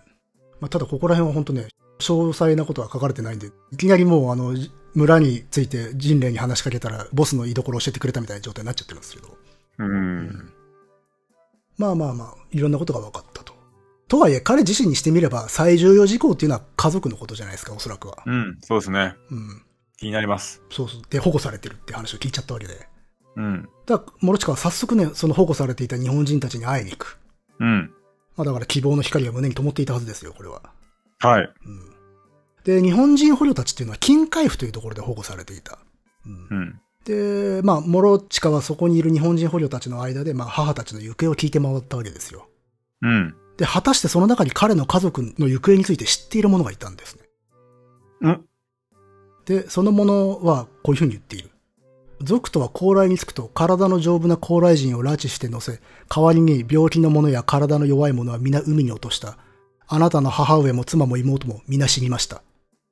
あっていうね、まあ、要は船のスペースを空けるために役に立たなそうなものはことごとく海に投げ込んだ。これは、あの、岩目たちの証言とも一致します。デフォルトのパターンだったわけですね。あ。うん。まあ、結局、彼の家族はほとんどが生き残らなかった。はい。うん。そうか。だからまあ、諸近のね、このショックってのはまあ想像するだにあまりある。うん。法を犯しね、命を懸けて海を渡ってみたら家族はほとんど海中に捨てられてたっていうことですからね。うん。しかし、せめてもの救いとしては、おばがただ一人生き残っていることが分かった。うん。うん。まあ、おば丈夫だったのかもしれないですね。うん。うん。まあ、体の弱い人から殺してたわけだから。うん。で、まあ、この諸近は、この大場に再会することはできた。しかし、まあ、その失意の心をね、慰めるいとまもなくね、彼は現実の問題に向き合わないといけない、処さねばならないわけです。というのも、まあ、都会禁止の法を破った以上、彼は帰国すれば罰せられます。うん。ということで、事の司祭を他の生還者たちに証言してもらおうということになって、高麗政府に10人の生還者を先に連れ帰ることの許可を得るんです。うん。要はまあ10人ほ一緒に連れ帰れば日本政府も許してくれんじゃねえかと思ったと。うん決してあのなんか悪意があって渡ったんじゃないんだってことを言う証言してもらおうと。うんうん。で、まあ実際あの、生還者はとても手厚く保護されていた。うん。で、諸近と共に帰国することになったその10人、選抜された10人の中に、本土で拉致された2人の女性がいました。おはい。高麗とトイの海戦の最中、海に投げ込まれたという女性でした。おー、よかった。波間から何を見ていたのかという。という、そう。すなわち、まあ、蔵の弱めと、田地比のアコミです。生きてました。うーん。よかった。えー、と、彼女たちはね、しばしね、こう、波間を漂いまして、その後ね、高麗船に救出されたんですね。うん、うん、うん、で、さっき私があのように、ああたかも死んだかのように語ったのは、決して文芸的な習字ではない。うん。 何言い訳してんのあのね、彼女たちはね、証言の中で、蘇生したって言ってるんですよ。ああ、そうなのうん。そう。まあ、だから、まあ、蘇生し、本当に死んで生き返ったってわけじゃないだろうけど、まあ、会場でおそらく前後不覚に陥って、うん。で、おそらくは高麗船の中で意識を取り戻したのかもしれないね。ままあ、そうだろうね。うん。うん。まあ、だから、あの、戦の状況、あの海戦の顛末を見ていなかったっていうのは、これ彼女たちが言ってることだもん。あの、どうなったか知らないかった。うん。でも、助かった。救出されていたっていう言い方なので、おそらくはもう、かなり意識が朦朧とした中で救出されたんだろうなと。うんうん。でちなみに、あの、彼女たちの証言によれば、高麗戦というのはとても立派で堅牢だった。おう。あの、岩目はね、後に高麗戦の構造とか装備、兵力なんかを実に事細かに証言している。うーん。これね、おそらくは高麗の軍事力を知りたがった日本の取り調べ官が特に詳しく聞き出そうとしたからだろうと、まあ、考えられている。まあ、そうだろうね。うん。そんな聞く必要ないし、本人たちそんな興味ないですからね。うん。うん。それよりさ、自分助かったこと聞いてよっていう話じゃないですか。うんまあ、その後、弱めたち30人余りは、あの、高麗の金海府というところに送られた。さっき出てきましたね。うんうん。で、その途上、中継地ごとにね、非常に手厚くねぎらわれたらしいです。ううんん。なんか上等な器で飲み食いさせてくれたらしいですよ。うん。銀器で供されたって言ってますからね。大丈夫こうここにあるのは上等な布ですって言ってね、こう何もないうん手をこうやって やったりしてない。いやいや。 あ、もうあ完全に頭おかしくなっちゃっ てそうそう。る。いや、これね、実際に本当にね、手帳に扱っていたらしいんですよ。うーん、あそうなんだね。なんでかっていうと、これね、高麗側の死者が言う理由を言ってます、この後。うーん。実際彼女たちも不安になって聞いたんでしょうね。うんうんううんん。そしたらね、高麗の使者は、我々はあなたたちをただねぎらっているのではないと。日本に対する尊重の姿勢を示しているのだ。っていうふうに言ったんですね。素晴らしい心構えですね。えっとね、まあ、これだからつまりは人道上の理由ではなくて外交的な配慮だと言ってるわけですよ。あそういうことですか。そうそうそうそう。なんだ。日本に対する尊重っていうのは日本人全部に対する尊重ではなく日本の朝廷とか政府に対してってことなの。まはいはいはい。うん、なんだ。あ、だから外交的配慮だと。うん。はい。まあだから、そういう点では正直なんだよ。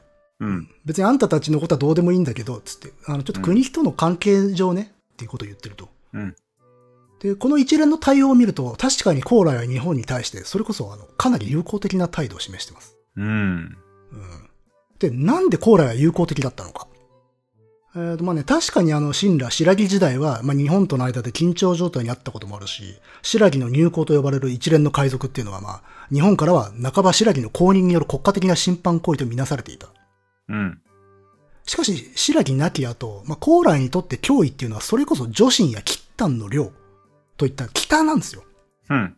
うん、だから国防的な関心が相対的に北に向いていたと考えられていて。うんうんうんというわけで、高麗としては反対側の日本とは良好な関係を築いておきたいと。うん、そうかそうか。うん。という、なんかね、外交方針に傾いていったのではないかと解釈されている。うんなので彼女たちを手厚く保護したのではないかと。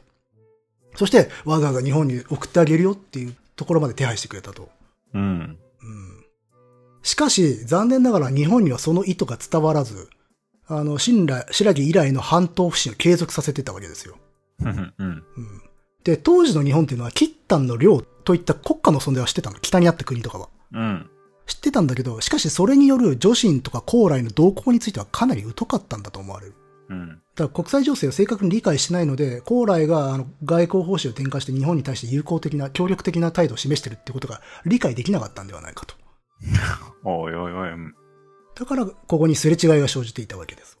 うん。うん。で、まあ、彼女たちがね、金海府で保護されていると、どこからか家族の消息を求めて対馬の方眼台がやってきた。と。うん。で、それは、長峰の諸近という人らしいよっていう。うん。ここで出会うんですね、この両者はね。うんうん。うん。で、まあ、諸近と共に帰国することになった日、彼女たちは高麗から、まあ、白米とかね、干し魚、干し魚をね、支給された。かなり、うん。いろいろと面倒見てもらったと。うん。こうして長峰の諸近、蔵の岩目、田地日のあこみは日本に帰ることになった。で、10人の内訳は、岩目を含む2名が島郡板持野省の人であった。で、あこみを含む8人が対馬の人だった。うん。まあだから同郷の者らがね、肩寄せ合って帰国するみたいな感じだった。うんうんしかしね、これ過酷な拉致生活のためかね、途上で2人が病死。うん。うんで、5人がやっぱり病気のために対馬に留まっている。うん。それ以上はいけませんっていうことで。で、なので、証言のために出頭できたのは、岩目とアコミだけだった。ああ。うん。とりあえずこの人たち、一旦あの、太宰府に出頭しなさいって言われてたんで。うん。けれども、行けたのは彼女たちだけだった。そしてこのね、第一次帰国隊を率いた諸近自身にも辛い運命が待っていた。あら。彼はね、太宰府到着後、まあ、都会の金を破ったことにより拘束されます。うん。で、まあ、そこで出た言葉が調整すでに重し。つまり法は重い。はい。うん。まあ、彼が生還者を連れ帰り、まあ、問いに関する有益な情報を持ち帰っても、諸近を許してはならないとする考えがあったから。うーん。で、まあ、太宰府はひとまず彼をコーチして、まあ、中央に判断を仰いでいる。うん。うん。なお、まあ、彼らの帰国とともに最前語ってきたように、問いの正体とは高麗ではないっていうことが分かった。うん。むしろ同じく問いに悩まされていた高麗は、まあ、日本に対してとても協力的な態度を示したってことがここで分かったわけです。うん。 うんそんな高麗の外交的配慮にもかかわらず、日本の高麗に対する警戒心はなお解けなかったんです。なぜあの、実際ね、高家たち太宰府はこのような見解を述べている。高麗のなすところならざるを知るも、ただし神羅は元敵国なり、国王の改まれりといえども、なお野心の残れるを嫌う。たとえ旅民を送るも、喜びをなすべからず。もしや、えー、商戦に誇り、勝ち戦に誇り、偽りてよしみをなすのを弁を通ずか。っていう、えーまあ、ほ高麗の仕業でないことは分かったが、白木はもともと敵国である。高麗と国名を変えても未だ野心を持っているかもしれない。たとえ拉致された人々を返してくれたからとて喜んでもいられない。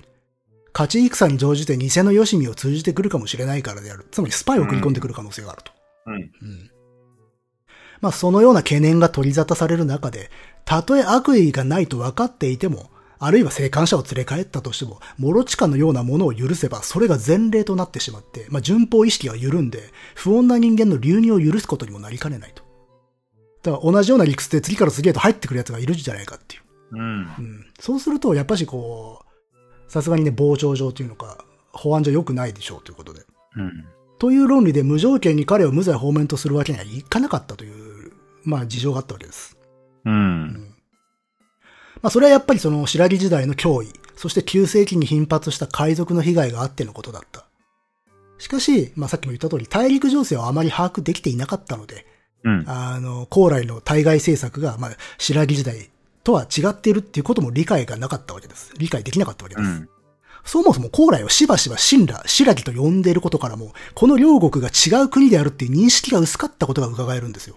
うん。まあほら、王朝の交代をはっきりとは経験したことがない国ですから、我々は。はいはいはい。日本っていう国は、例えば権力者とか支配者が変わってもずっとあるっていう認識じゃないですか。うん。だから国名が変わったって同じ国でしょみたいな認識だったんだと思ってた。なるほどね。うん。お上が変わった程度ぐらいの。そうそうそう。だから高麗って言ってるけど、いや、変わってないっしょって思ってたと。うん。まあ、現代の我々からするとね、ちょっと閉鎖的で顔面な態度とは思えるけれども、まあ、それにはうんか。かる歴史的な背景が多分にあったと。うん。まあ、しかもね、少なくとも現地防衛の議員に当たっていた高家たち太宰府にしてみれば、まあ、今しばらくは不測の事態に備えねばならなかったわけですよ。うん。もうだって、もう二度と攻めてこないってわけじゃないですから。うん。うんだから、生還者の帰還っていうのは喜ばしかったとは思うんだけれども、そこで気を緩めるわけにはいかなかった。うん。だから、かような判断に至ったのだとも思いますわな。うん。うん。だからこれ単なる形式主義と取るか、まあ、冷徹さ、厳しさと見るかはちょっと分かれるとこだと思う。うん。これはだから、あの、猛米な、あの、愚かな形式主義っていうふうに評する人もいますよ。この流れを。うん。まあもちろんだから、あの、諸地下たちの立場とか感情に立ってみたら日本冷てえなってなるんだけれども、ただ、うその国防に当たる当事者たちの感覚から言ったら、やっぱしまだまだ軽々しく彼らを受け入れるってわけにいかなかったっていう理屈もわからんではないってとこですね。うんなるほどね。うん。まあただ、太宰府は高麗からの死者を待って判断をすべきとも復元しているんで、まあ絶対あかんという感じでもなかったと。まあそこら辺は多少融通は効きそうな感じではある。うん。うんしかしね、ここがね、資料のみから事実をたどらねばならぬ歴史の辛さではある。うん。あの、というのも、その後、諸地にいかなる処分が下されたのか分かってないんです。そうなんだ。そう。無事に郷里の地を踏めたのかも分かってないです。うーん。ここで彼の名前っていうのは資料上消えますから。うん。うん。で、まあ、望村区はね、彼には対馬で亡き家族のね、膨大を弔って、まあ、静かな様子を送っていてもらいたいんだけれども、うん。でもここではそのように描くことはできない。うん。まあ、行動の人長峰の諸近の記録っていうのはここで途絶えることになる。うん。うん。で、まあ、岩目、拉致された女性である、まあ、岩目やアコミも、また、まあ、歴史上の人物から無名の民草に戻ったわけです、この後。うん。ただ、彼女たちの場合は、まあ、自ら出国したわけではないから、おそらく、郷里に返されたんだと思うんだよ。うん。処罰されず。しかし、彼女たちもまあね、身近なものの多くを失ったでしょまあ、そりゃそうだ。うん。う。うん。まあ、で、生活の再建も困難だったはずですよ。うん。だからこれ、報われたものってのは少なかったんですね。うん。うん。しかし、いずれも稀有な証言、貴重な証言を残した者たちだった。非常にレアです、こういう形の、あの、記録が残るのって。うん。うん。だから歴史書の過剰書きとは違う。あるいはこう、偉い人たちによる記録とも趣の違う生の言葉っていうのかな、ドキュメントっていう。そういうレアケースですね、これ。う。うんん。これ本人たちの言葉がそのまま記録されているので。はい。まあ、いわゆる長所みたいな形でね、残ってたんで。うん。うん。で、まあ、報われなかったのは、諸近たち被害者だけではないんですよ、これ。ほう。あの、国土を防衛し、まあ、人民を守ろうとした者たち、すなわち高家たちもそうだった。ほら。うん。まあ、戦いは終わったんです。うん。で、ここに戦後処理が始まるんだけれども、まず言っておかねばならないのは、これあくまでリアルタイムで現地の出来事を語ってきたわけです。これまでは。うん。そして、まあ、折々に、その高家から実助への、あの、レター、手紙などを紹介したりとか、うんうんうん基本的には小遊記などの記述を参照していたんだけれども、うん当然のことながら現地から京都までは遠いんで、情報が京都に届くまでに大体10日ぐらいかかるんですよ。うん。 10日か11日ぐらいかかると。で、実際、トイの来週を、実助たち京都の人間が知ったのは4月17日なんですよ。うん。あの、戦い終わってます。うん。 13日に終わってるんで。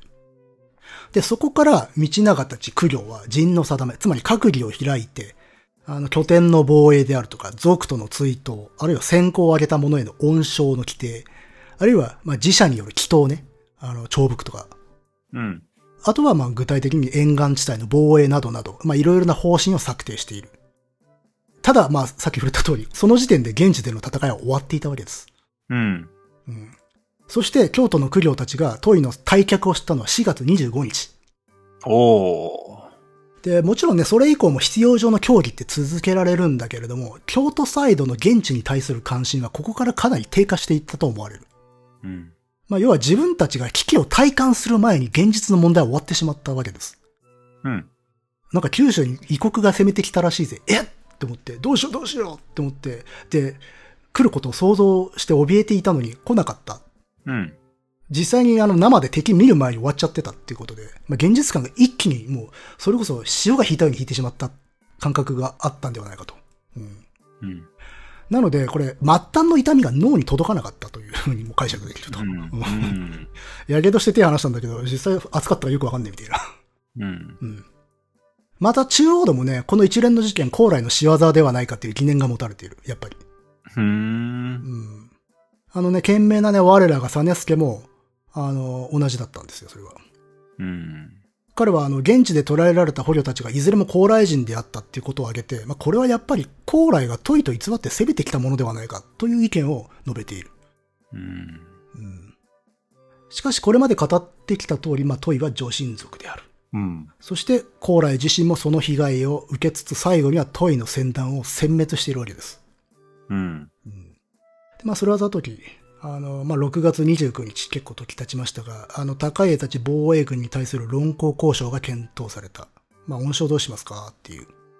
まあね、彼らの功績はでかいですよ。追い返したんですから。うん。うん。で、太宰府は、その、府内の武官、いわゆるやんごとなき武者たち、そして住人と呼ばれる現地の豪族ら11人の勲功者をリストアップし、朝廷に送ってるんです。うん。この人たちが、あの、今回の戦いで非常な手柄を立てた者たちですと。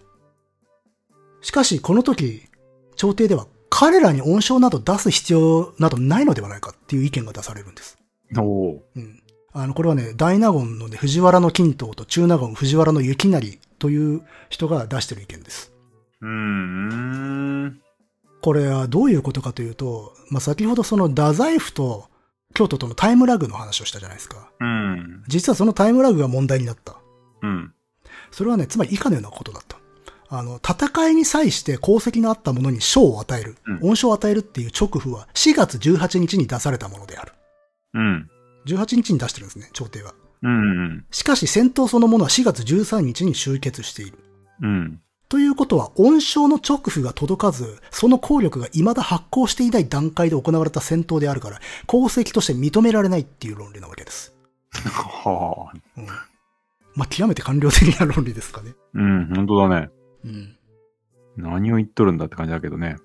まあ、要は、やっぱしその命令であるとか法律であるとかっていうものが、あの効力発行される以前のことを遡って適用してはいけないんだっていう理屈ね。うん。まあ、それは一面正しくはあるんですよ。うーん、この時代からそうなんだな。うん。でも当時のさ、その物理的な問題を考えたらしょうがねえじゃんって思うわけだよね。うん。だってそれ届くの待ってたら、まあ九州結構取られますよっていう。そう、そうね。うん。うん。なのでここで実助が、は何言ってやがんだと反論するわけですよ。うん。ロバート秋山が。うん。まあ、曰くこのようなことを言った。えー直父のついたが否かを問うべきではない。たとえ定めておらずとも勲功ある者に恩賞を与えるのに何の問題があろう。まあ、あの、官票6年、神羅の教族が対馬に来襲した時、当時、噴屋の義朝はこれを撃退し、恩賞を受けたのである。とりわけこの度のトイ軍は、まあ、慶応所にまで来襲し、国土の人民1004人をさらい、数百人及び牛馬などを殺害した。のみならず、生きの神正忠をも殺した。しかるに太宰府は兵を出撃させて、たちまちにこれを撃退し、トイを射殺したのである。やはり恩賞を与えられて叱るべきではないか。うん。というね。うんで、ここで、実ネは125年前の、あの、さっき出てきた、噴屋の義朝が神羅の海賊を撃退した時の例を持ち出している。うん。あの、過去の事例だったわけですね。うんうん。過去の事例を引き合いに出し、彼は未来のためにこう付け加えた。もし昇進なくんば交互のこと、死を進むることなかるべきか。ここで恩賞がなければ今後国のために進んで戦ってくれる者などいなくなるぞ。っていうこと。うん。だからあの、この時代の貴族や朝廷っていうのは、洗礼と形式を重視するんですよ。うん。だから藤原の金刀と雪成は法令や形式を優先して恩賞を与えるべきではないといった。別に彼らケチだからっていうわけではないんですよ。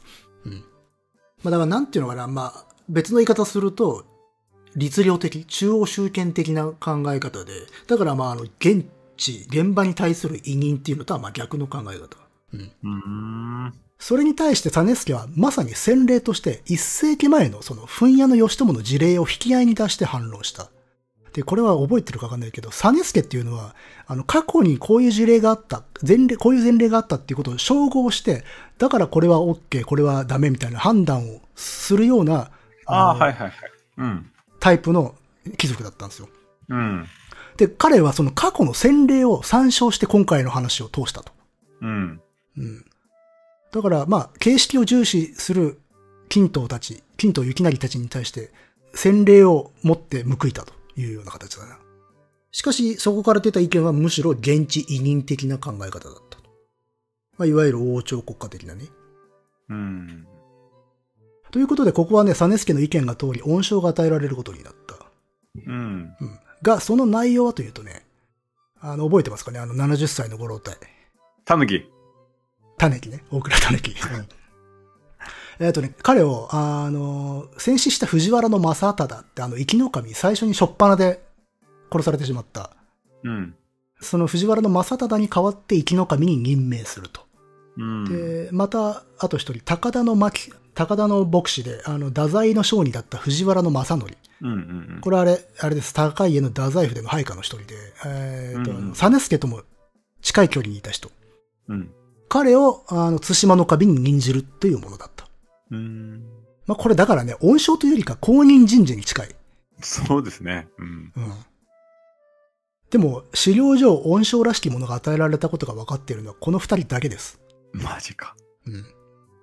あの、総司令官である藤原の高家には何らかの賞が与えられたという記録も形跡もない。へえ。うん。頑張ったのにな。そう。なんともケチくさいという感じもするが。まあ、し確かにさっき言った、その、なんていうのあの、金刀とか雪成の理屈は理屈としてわかるとは言ったが、まあちょっとね、本当に国土を防衛に尽くした人々をねぎらう姿勢というものが、まあ感じられない事例ですよね、これはね。うん。まあここら辺のね、実は朝廷、あの日本の苦領たちの評価っていうのは結構諸説分かれていて、いや、そうは言ってもちゃんとしてたんじゃないのという意見もあるんだけどね。ただ一般的にはこの時にまあ非常に冷たかったというふうに解釈されてますね。うん。中央政府は。うん。まあ、ともかく少なくとも我々が知ることのできる事実からは、あの、高家がこの防衛戦で得たものはない。うん。うん。また、それはね、彼自身のことだけではないですよ。彼と太宰府は、まあ、先ほどね、11名の勲功者のリストを朝廷に送っている。にもかかわらず、おそらくはそのほとんどが賞を得なかった。まあね、戦った者たちに報いるべくその名を上申したわけだから、中央に。彼らにも顔向けができないという思いだったんじゃないかなと思うんですよ。う。うんん。ただ働きさせたってことだからね。命かけて。そうですね。うんまうん。あ、もちろんこれ想像に過ぎないんだけれども、そういうことを言ってるわけではないんだが、うん。うん。ただね、わずかに救いもあった。あのーまあ、7月ね、対馬の方眼台に連れられ、10人の生還者が帰ってきます。はい。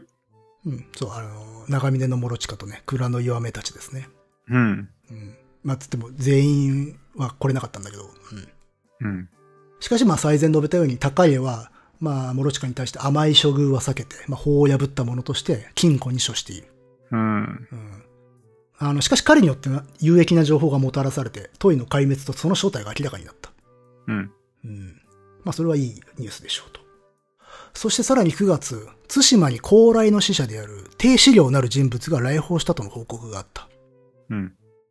低資料。で、そのことを告げる高家のレターってのは4日付なので、これはまあ、もろもろ計算すると、対馬へその死者が来たのは8月か9月頭でしょうね。で、このね、低資料という人ね、何やら大人数で来たんですよ。うん。うん。なんとね、拉致された日本人270名余りを連れてきたんです。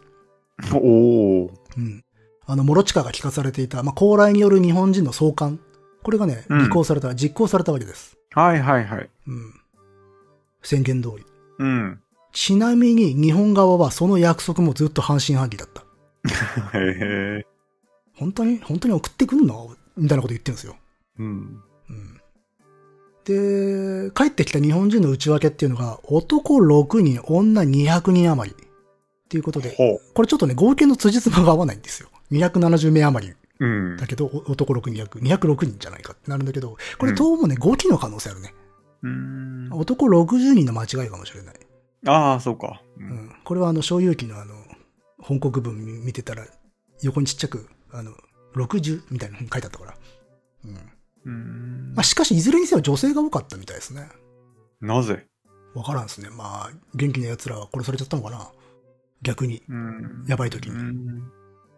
あるいは、ちょっとある別の目的でさらわれた人たちだったかもしれないね。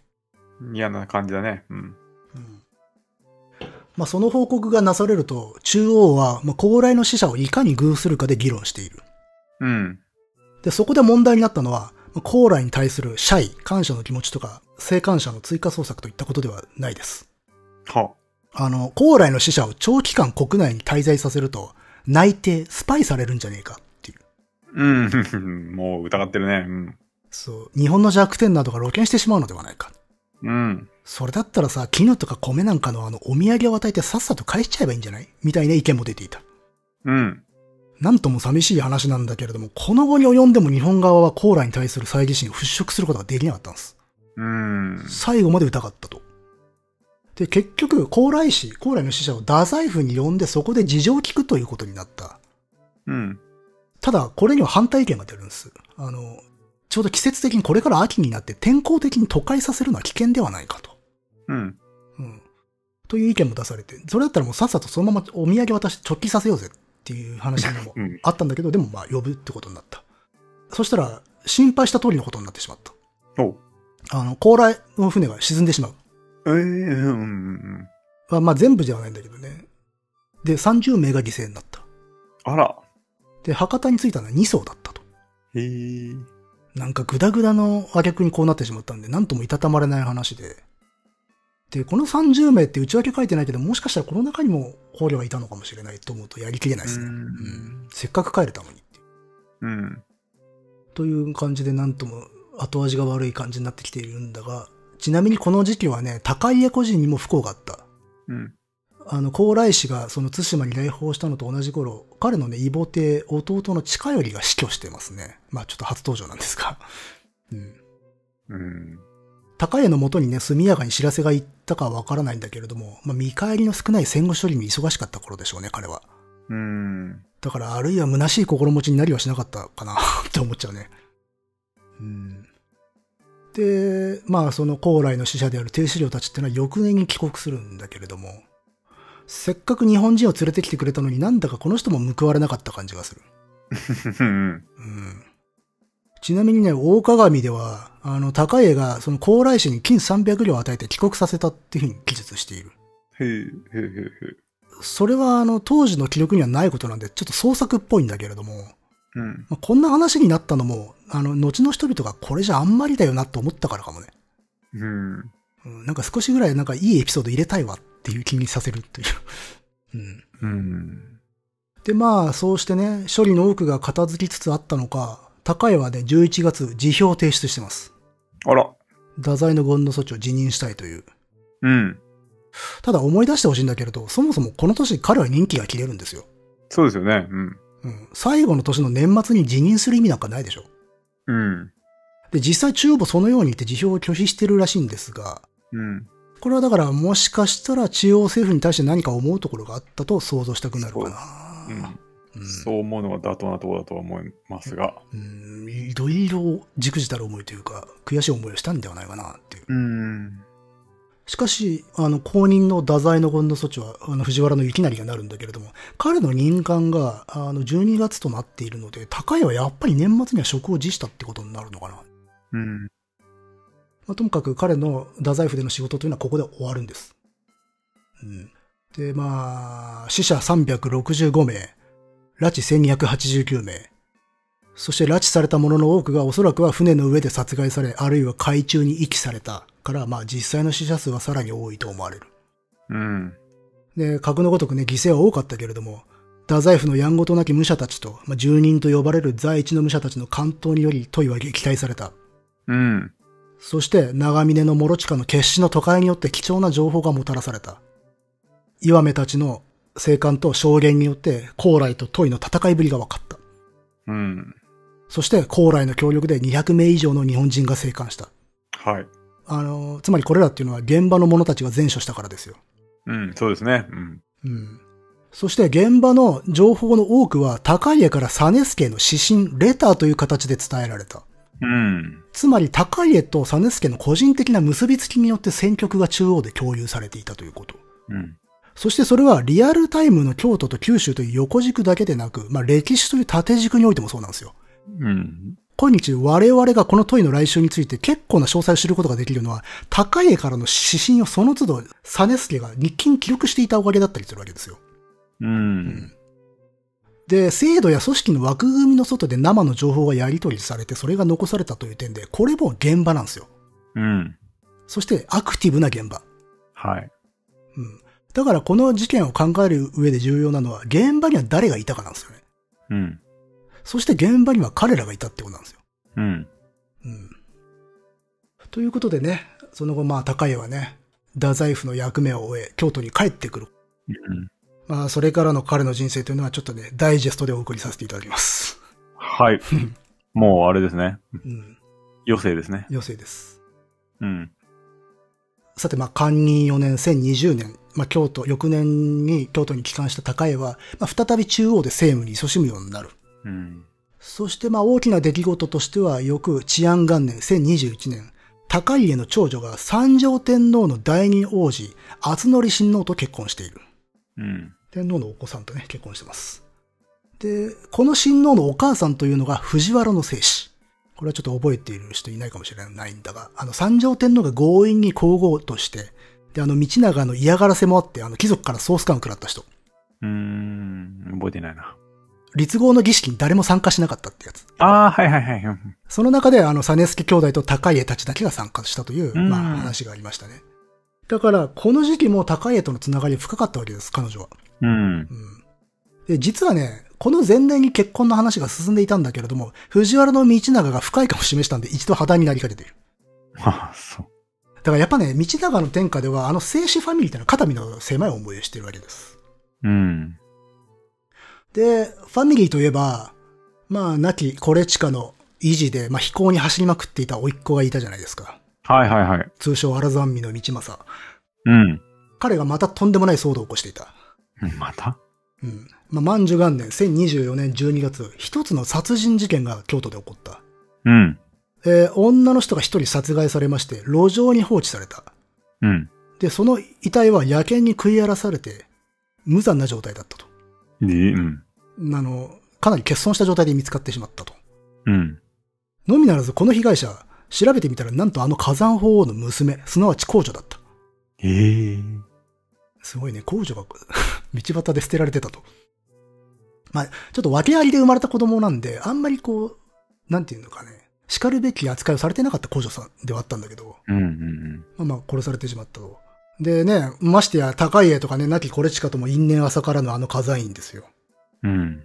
で、これで犯人はほどなく逮捕されるんだけれども、うん。取り調べの結果、この者はなんと道政の指示で犯行を行ったと自白します。うーん。道政が殺させたと。うん。実行犯は証言してると。やべえな。うん。ね、道政の親父はね、あの、家財に弓を射させた人だけれども、息子はその娘を殺害したってことになるわけですよ。うん。でね、実助もさすがに日記の中で嘆いていますが、 これはおじである高井はどう思っただろうね。うん、しかしね、この事件妙なことに別の主犯が自首してきた。うんそのために道政は無実ということになったらしい。うん。なんだよ、なんだよ。きな臭いな。そう、この自首してきた主犯というのが名前も何もかも記録に残っておらず、 その後どのように事件が処理されたかも記録が残っていない、誠に奇怪な事件です。うんあまああ、なるほどね。消されたな。うんちょっとね、なんかこう、うん、適当に処理されちゃったんですかね。うん。まあ、いずれにせよ、この道政という人は、まあ、荒山味のあだ名の通り、受山味のまま昇進せず生涯、あの、朝廷に重きをなすことなく一生を得ることになる。ああ。う。うんん、あれほどの血筋でありながら、全く出世できないまま一生を得る。うん。割に長生きしてますけどね。うん、そして、その翌年には、まあ、あの、娘の舅にあたる三条天皇の皇后、藤原の正氏が崩御します。はい。うん。で、高井はね、その早々に、あの、徒歩でグブ、音もしてるんだけれども、やっぱり参列した苦慮はほとんどいなかったらしいです。うーん。そうか。うん。だから最後までハブにされたお寂しい皇后だった。うん。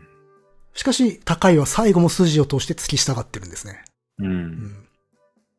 と、まあ、こんな感じでかなり嫌がらせをしていたのが道長さんですが、まあ、万寿4年12月4日、これは現代の暦だと1028年1月3日、あの藤原の道長が皇居、死にます。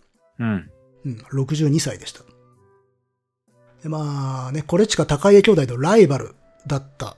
ライバルと言われてきたが、彼らを蹴落として頂点まで上り詰めた男だった。う。うんんしかしまあ、高家はおもねることなく、けれども、バランスも取りつつ彼と付き合い続け、まあその天下を横で見ていたわけですよ。うん。うんまあその因縁の人物が死んだ。まあちょっと、なかなかこう、測りがたい関係性ですよね、二人は。うん。圧倒的に敵対してったというわけでもなく、かといって仲が良かったというわけでもなくと。まあそこら辺はだから高いはやっぱ賢かったんだと思います。うん。生き残るため、家を残すため。うん。まあその因縁の人物が死んだと。ちなみに高家自身も50歳に差し掛かる頃だった、この頃。うん。さらに、翌、あの、長元元年8月、高家の長女が死去しちゃいます。うん。まだ若かったと思うんだけどね。うん。で、実助は、あの、所有記の中で、彼の養子の助平がね、弔問に訪れた時に、あの高家が立ちながら声を上げて泣いていたと書いている。そりゃそうだ。うん。まあだから恐れ知らずの魚者。うん。人税を問いから守り切った猛者もね、人の親だった。うん。ここはだから結構印象深いですね、所有記の中でも。目に浮かびますよね。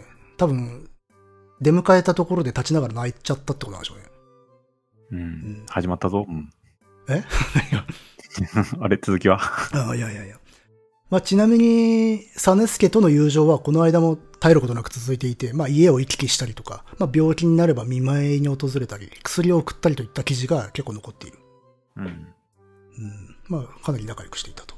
なかなかね、ほんわかするようなあたりですよ、この辺の記事は。うん。うん。そしてまあ、長略元年1037年8月、まあ、高家59歳で再び太宰の権の措置に任官している。へえう。んまあおそらくだから太宰府とか九州に勢力を維持していて、これまで。で、何がしかの利権を持っていたのかもしれないね。う。うんん。しかしまあ、やはり彼にとって因縁深く思い出深い地であるのも確かですよ。うん。うん。で、兄の流された地でもあるし、自らも渡り問いと戦った地。うん。ただ、この時はさすがに現地には行ってないと考えられてますね。うん。うん。あの、現地に赴任しないまま、京都にいたまま着任するってことありましたんで。うん。うんで、高江は二度目の太宰の権の措置を、えーと、長久がね、1040年まで勤めてる。だから3年ぐらいか。まで勤めているんだけれども、その年、ある殺人事件が起きます。うん。それはね、先の肥後の神、藤原の貞藤という人物が殺害されたという事件で、犯人として名が上がったのが、肥後の藤原の正隆。ああ、はいはい。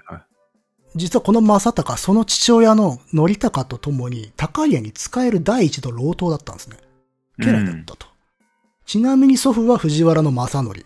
かつて実助の所領であった筑前高田の巻の、まあ、牧師、司であり、まあ、高家が太宰府に赴任した時は太宰の大元として、まあ、高家を支え、彼と共に九州防衛戦を戦った人だった。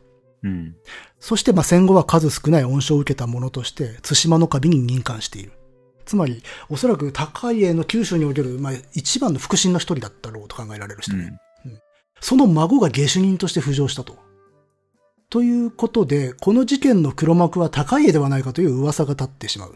うん。うん、結局この事件、例によってさらに別のものが犯人として挙げられるんだけれども、うん。どうもうやむやになってしまったらしい。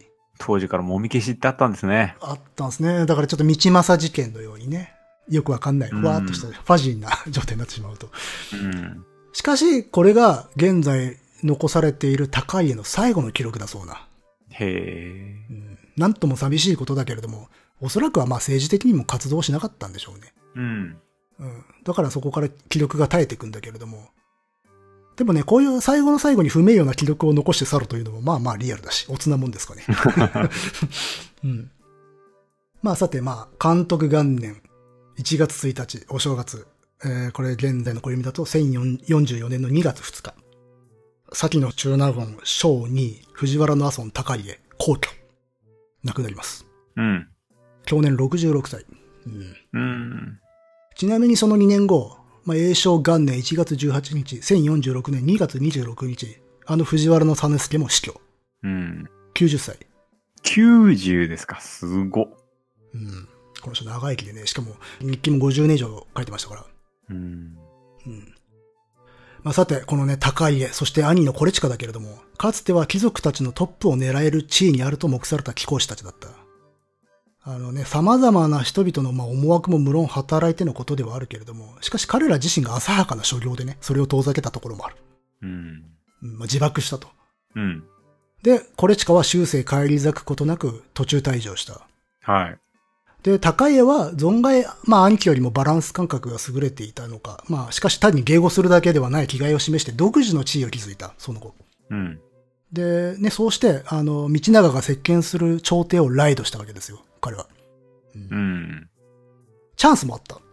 うんその間ね。しかし、結局は彼が道長を圧倒することはできなかった。もちろん、彼自身にその意思がどこまであったかもわからない。うん。意外なほど世間を渡るの上手な男ですからね。意外と欲もなかったかもしれん。そしてまあ病気が主な理由ではあるけれども、おそらくはいろいろな思いを抱えて太宰府に赴いた。それはまあ文字通りセンターを離れたっていうことですよ。うん。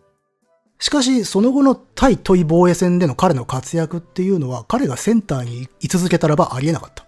うん。うん、だから誠にここは歴史の妙味っていうか面白さっていうかね、うん。彼が中央で勝たなかったことが、まあ、その後の九州での勝利につながったというふうにも、まあ、言えなくはないわけですよ。うんまあ、もちろんね、こういう、イフとか妄想はみだりにするもんじゃない。まあね。うん。しかし、そう思いたくなるほど、彼ほどの上級貴族が先陣に立ったというのは、稀有な出来事だった。う。うんん若い頃のね、あの乱暴な嵯峨なものはね、私事の争いに使っていたその力を、そまあ、その暴力を、適正な国家防衛に使うことができた。結果的にはね。うん。うん。だから平安貴族はこれまでイメージされていた以上に粗暴だった。はい。で、そのイメージの一端に彼もいるわけです。うん。しかし、立場がそのイメージを、その力を反転させるっていうことですよ。うん。うん。なるほどね。で、まあ一般的には、高家とコレチカという、その中野関白家の兄弟というのは、道長のライバルとされながら、まあその実どこかかませ扱いなところもあるわけですよ。うん。うん。まあ我々は知ってますから、道長の天下を。そうですね。うん。特に、コレチカはその枕草子の貴公子のイメージもありながら、あの、今日語ってきたように、あの、当時の評価というのは芳しくない。うん。しかし、才の優れた人ではあった。うん。特にそのシーカの才能は本当に素晴らしかったらしいんですわ。うん。うん。彼が、あの、中央で復権していこうとしていた観光2年、2005年の4月の頃、あの、みんなで監視を作って、まあ、評するっていう作文会が開催された。これ作文会って書くんだけど。うん。この作文絵で、まあ、あの、コレチカが詩を作ると、その出来栄えに一同は深く感動し、まあ、常日頃、そのコレチカをディスっていたサネスケも、漫座は涙を拭ったと書いている。ほう。やるじゃんか。みんながね、これ近どうよって思ってても、彼の死にだけはみんな涙を流したという。うーん。で、その翌日も、あの、面々はやっぱし彼の死に涙を流し、で、その時はホストの道長が馬一頭をコレチカにプレゼントしている。うーん。うまあ、それほどのものだったらしいと。馬一匹あげちゃうぐらいの死だったっていうね。ん。まあ、まさにだから貴公子の面目役女だった。うん。そして、まあ、弟の高家も、魚なものと言われてね、兄貴とろくでもない事件を起こしはしたけれども、まあ、憎めない若者だったところはあるんですよ。うんうん。これはあの、枕草子にある中納言参りたまいてっていうとても有名な話があって、まあ、亭主が生きていた頃のこと。ある時、高家が亭主に扇をプレゼントしようと言い出して、この時、いやー素晴らしい扇の骨を手に入れたんでね、それに見合う紙を探しておるんですわ。というわけです。で、亭主が、どんな骨って聞くと、高家は、いやもう超素晴らしいですよ。みんなこんな骨は見たことないっていうくらいのもんで。と、まあ、極めて語彙力の低いプレゼンをすると。すると、清少納言がすかさず、それってクラゲの骨じゃないんです。という。まあ、あのね、クラゲには骨がないんで、みんなが見たことがない骨なんて、そりゃもうクラゲみたいなもんでしょうよ。と。すると高家はそれを面白がって、お、その返しもらっていいかい俺が言ったことにするわ。っていうことを言っている。というお話。ほう。だからそういうお調子者なところがあって、で、そういうふうに言うと大笑いするような若者だったらしいんですね。ああ、なるほどね。うん。まあ、しかしどこかでこの兄弟二人の運命っていうのは違ってっちゃったわけですよ。うん。うん。まあ、さてね、最後の章です。もう少し喋らせてくれ。はい。 ええ。まあ、時はさらに経ち、255年後。うん。九州はね、博多、赤坂付近を馬で駆ける騎馬武者がおりました。うん。今あの、こいつの頭の中はおそらく手柄手柄手柄。ああ、はいはいはい。まあ、男の名は竹崎末永、ミスター竹崎です。懐かしい。まあ、この時代的にはこっちの方が新しいけど、うん懐かしいですね。まあ、この番組の過去回をあまり聞いていない人は、あの、まあ、第98回、猛虎襲来のね、 回を聞いていただきたいというとこなんだけど。つまり舞台は文永11年、1274年の文永の駅で、うん。で、竹崎は敵軍を求めて戦場をかけているところだった。はい。そこで、討ち取った元軍の首を持った武士の一団と勝ち合った。最初に勝ち合った人か。そうです。そのリーダーは、まあ、涼しげな顔の騎馬武者。まあ、竹崎もなんか涼しげな顔してますなぁと声をかけています。うん。彼の名は、菊池武房。うん。あの、猛虎襲来言葉の中で一番生きった顔で書かれてる男ですね。うん。まあ、これ主観ですけど。うんで、その名を聞いた竹崎は、お、私はあなたと同族の竹崎ですよ、と名乗った。うんあの、竹崎の血筋ってのはよ、いまいちよくわかってないんだけれども、しかし竹崎も、ああと相手の菊池も、宇治本姓は藤原なんですよ。うん。うん藤原を称していたと。うん。そして、菊池氏の祖というのは菊池則隆。うん。あるいはその父親の藤原の正則と言われている。おー。これは記憶力の鋭い人は覚えてるかもしれない。あの、はあはあ藤原の実助、そして高家の太宰府時代の配下であり、まあ、高家と共にトイとの戦を戦った府内の武者、うん。そして、まあ、戦後に対馬の壁に任じられた人、うん。そして、孫があの高家の人生の最後の最後に出てきた殺人事件にも関わったと言われる男。はいはいはいはい。で、菊池氏はその正則の末裔だと考えられている。うーん。それどころか、正則は高家の子であるという系図も伝わっていて、うん。で、菊池氏自身はそれをもって、藤原の高家その人の末裔であると自称していたらしいんですね。ほう。うん。ただ、それはおそらく信憑性が低い。まあ、あら、そう。普通に高家の配下であった、正則の末裔と考えるのが妥当と思われる。まあ、この時代ってのは、あの、家謀と言って、なるべく偉い人につなげるわけ。血筋を。うん。うん。はいはいはい、そっか。その中には怪しいものもあるわけですよ。うん。うん。でも、いずれにせよ、その菊池と、それにもしかしたら竹崎も、その高家と縁が深く、まあかつ、トイとの戦に身を投じた者たちの末裔ということになる。うん。たとえその家謀、まあ、詐称であったにせよ、この時その菊池たちの胸の中には九州を守った藤原の高家の名が、まあ、一瞬でも巨来したかもしれないねっていう。 うん。そうそう。そういう瞬間はあったかもねっていうぐらいのところに留めておきたいけれども。なるほど。ドラマティックですね。うん。ところがこれ彼らだけではないんですね。例えば、肥前の松浦軍には松浦党と呼ばれる武士団がおりまして、うん。その中のサシフサシ一族が、まあ、文永の駅で玉砕している。うん。これはあの、猛古会でも喋りましたが、この松浦島っていうのは佐賀源氏である源の久志の末裔を称した。うん。で、肥前松浦軍の佐賀源氏といえば思い出してもらいたいのは、トイとの最後の戦いで現地兵を集めて敵を撃退した、先の肥前之助源の里須、もしくは渋須。はいはいはい。うんうんうんこれは名前からして佐賀源氏の可能性があるって言ったけれども、佐賀源氏で、かつこの場所、松浦ってことを考えると、松浦島の祖先の一人である可能性が高い。うーん。あとはね、あの、箱崎近辺で、文英の駅、猛虎襲来で箱崎近辺で戦死したと伝わる原田種てる、種幸兄弟というのがいるんだけれども、あの、彼らをはじめとする原田氏という一族が九州にはいるんだが、この原田氏っていうのは大倉の春真の末裔と言われる。うーん。大倉といえば70歳で戦いに参加し、俺一人でも行くからなと、即時追撃を主張したあの種木の一族です。たぬきか。うん。おお、やるじゃん。だからことほどさように、255年後の蒙古の襲来においても、トイの戦に参加した府内のやんごとなき武者、そして住人系武者の末裔とされる者が多く参加していた。うーん。もちろんさっき触れたけれども、系譜というのは家宝のような詐称とか伝承レベルもあるので、信憑性は様々。全然関係ない人も多分いる。けれど、要は当人たちがそれらの末裔であるというアイデンティティを持っていたということが大事なんですな。うーん。うんつまり海の向こうからやってくる猛虎の戦団に臨んだ彼らの中には、かつてのトイの戦いに身を投じたという一族の記憶、意識が一瞬でも浮かぶ時があったかもしれない。うんと、妄想してみたくなっちゃうよね、ということよ。うんうんうんうん。皆さんご存知の通り、この猛虎の襲来では、鎮西、地元の武士団が中心となってこれを退けた。うん。で、規模はね、もうトイの時とは隔絶してます。もう、万、うん10万とかでしたから。うん。隔絶している。しかも、危機は2回訪れた。はい。うん。だから、トイの時よりもちょっとレベル違うんだけれども。しかし、いずれにせよ、まあ、アクティブな現場が、孤島に当たったと。うーん。で、その現場にはまさに菊池竹崎がいた。うん。だ彼らがいた。なるほど。うん。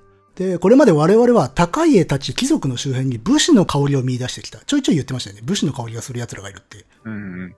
で、高家が生きた時代っていうのは古代と中世の間、まあ、いわゆる王朝国家体制と呼ばれる時期で、で、この国のあらゆる仕組みがアウトソーシング、現地への移民と請負による過食化、過量化が促進された時代だった。うんうんうん中央集権的に、あの、コントロールするんじゃなく、もう現場で全部任しちゃう。うんで、要は上がりさえ上げてくれば何してもいいよ、みたいな状態になってしまう。うん。そうやって、もともとはその中央集権的な制度的に出来上がっていた国家が、うんうん。あるいは政治だけではなく、その地方にしろ、いろいろなところでの社会システムとかが、そのように動かされるようになっていくのが、あーあの、王朝国家体制の時期だと言われている。そしてそれが出来上がると中世になるわけです。はいはいはい。うん。まあ、もちろん中世の式に関してはこれ小説っていうか、あの研究者によって、あの、解釈が違うので、まあ一つの見方なんだけどね。うん。ただ中世の手前ではあるわけです、この時期って。う。うんんそうなると、暴力とか戦争もまた請負い化するわけです。うん。うん。で、かつてこの国っていうのは軍団制という、いわゆる徴兵制だったわけです。うん。投資を集めて兵隊にすると。うん。でもそれが解体していった。うん。そして常設の軍事力がなくなっていった。うん。けれども、かといって、じゃあ日本がそれで全部平和になったかっていうとそういうわけではないので、誰かが戦わなければいけない。治安維持とかをしなければいけない。うん。ということで、その治安維持と戦争は、武を専門の過食とした家集団による少数精鋭主義にとって変わられるわけです。うん。うん。その担い手こそが武士だったわけですよ。はい。うん。で、トイとの戦いってのはまさにその過渡期に起きたの。うん。国内ではすでに正門住友の乱によって確立されたブランド、つわものの血っていうのを継承する軍事貴族たちが勃興していく。そして彼らというのが武士団の棟梁になっていくわけですよ。うん。で、それがまさに起きていた頃だったの。ちょうど国内では。うん。あの、実際、高家の存命中の長元元年の1028年には、まあ、東国で平野忠常の乱という非常に大きな乱が起きていたし、で、彼の高家の死後間もない永正6年、1051年にも、かつての辺境東北で全9年合戦が起きていた。うん。だからまさに武士の時代が来ていたわけです。うん。うん。そんな裸駅で、まあ、古代以来大陸との戦争に怯え、まあ、そのトラウマを引きずった九州の地で高家が戦った。だからこれはある種一面的な見方ではあるんだけど、まあ、古代律令制を担い、そして形骸化させていった貴族の最上流の一人、その藤原の一人ですよ。うん。である高家が、そのアクティブな現場から一見程遠いようなイメージを持ったそんな貴公子が、まあ、次世代の部、未来の暴力を担うアクティブな現場の者たちと共に先陣に立った。うん。うん。まあ、あのね、時代は移り変わりまして、その新たな危機に直面した255年後の武士たちっていうのは、ある意味ではその部の血脈の完成品とも言えるわけですよね。うん。もう武士というものが出来上がり、その中から出てきた人たちだからっていう。うん。でむしろもうこの頃になってくるともう武士の矛盾っていうものもはらみつつまあいろいろとね、あのー竹崎のような貧乏な御家人とかもいたような頃になってくるわけですはいはいはいうんまあ、ただその中にはその高家たちの残したブランドを身に帯びながら恩賞を求めて、まあ、異国の軍に突入した者もいたわけですそれがまさに菊池だったりとかする、うんまあただちょっと竹崎の血筋はマジでよくわかんないんですよねうんうん。まあで、そんな未来のことなど当然高い家は知らんのだけれども、まさにこの門木にとって博多の先人に立つ彼の存在というのは象徴的な立ち姿に思えてくるわけです。その未来を見るとうね。ん。うんうん。うん。だから戦う貴族、魚物の高家、彼がいた。ほう。高い家がいた。という感じなんですよ。というあたりで今宵はお開きとさせていただきます。 何そのお後がよろしいよしみたいな。 なるほど。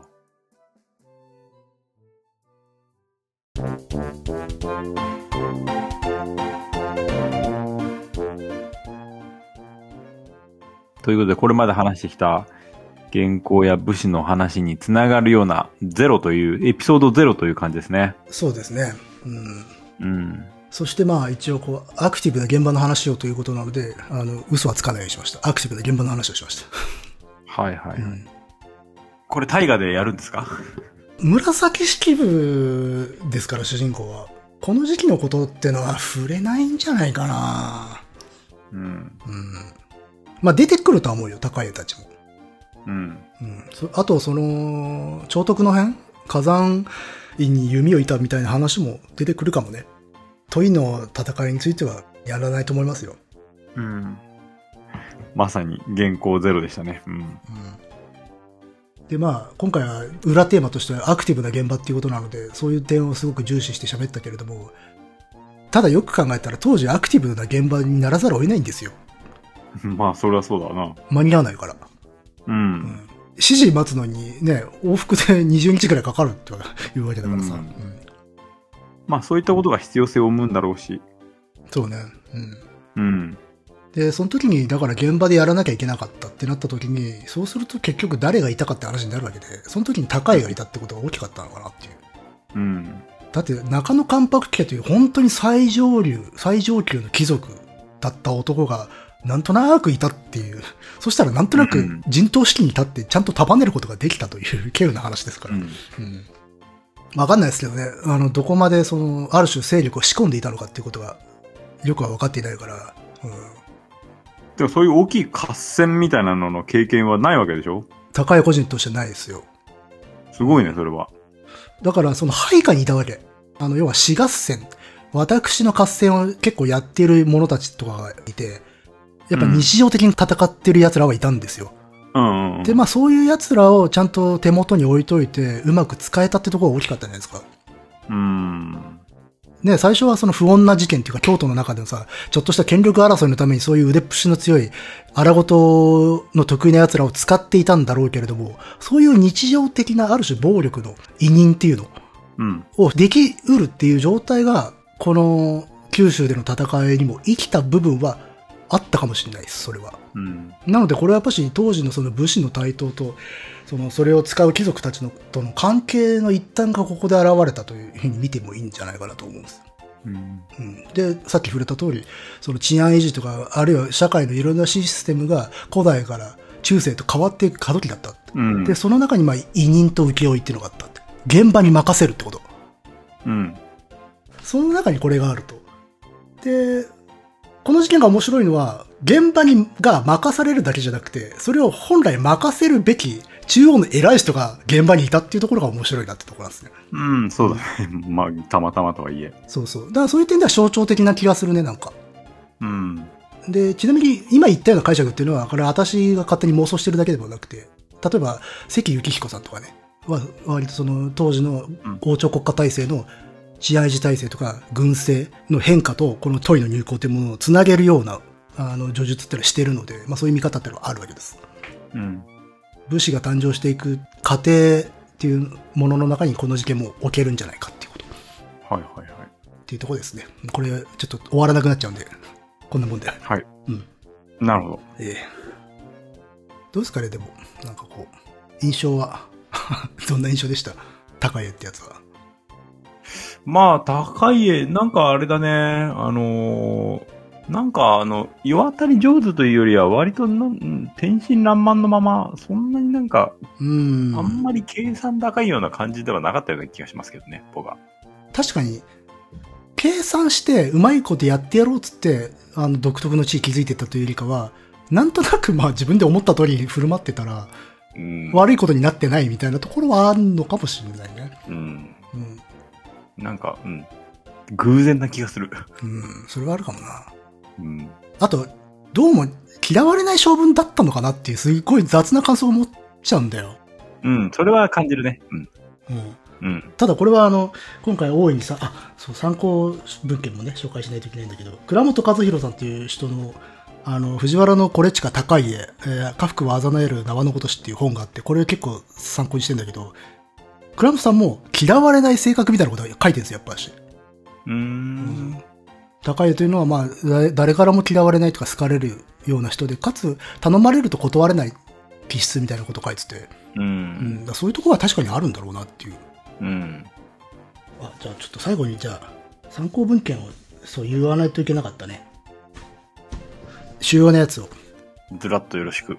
えっ、と、えー今触れた倉本和弘さんの藤原のこれちか高い家っていう本と、えっ、と、野口実さんの列島をかける平安武士っていうのと、えっ、と、あとはね、関幸彦さんのトイの入港、平安時代最大の対外危機と、えっ、とね、村井章介さんのね、1019年の女神海賊と高麗日本という、まあ小論文。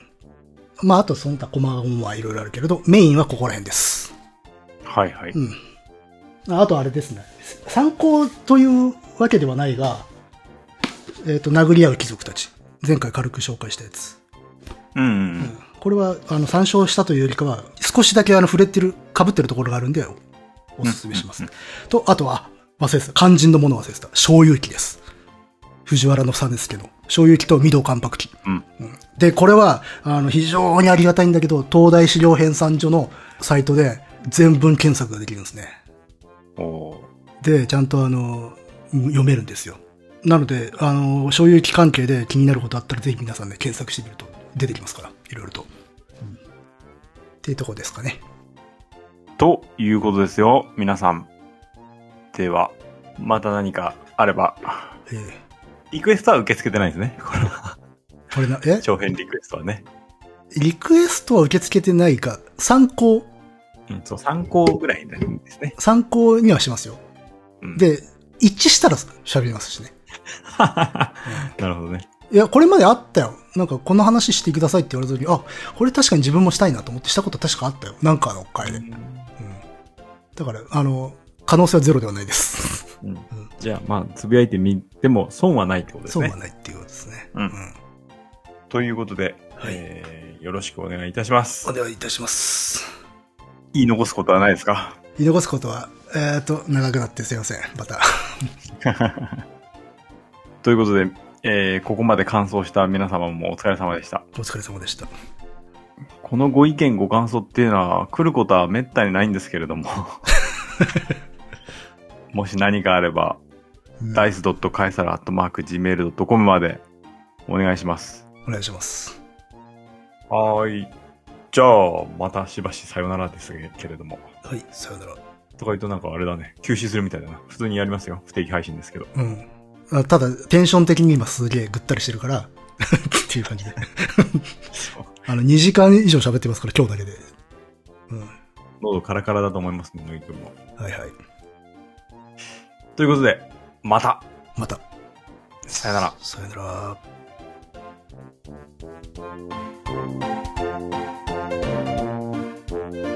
お後がよろしいようで。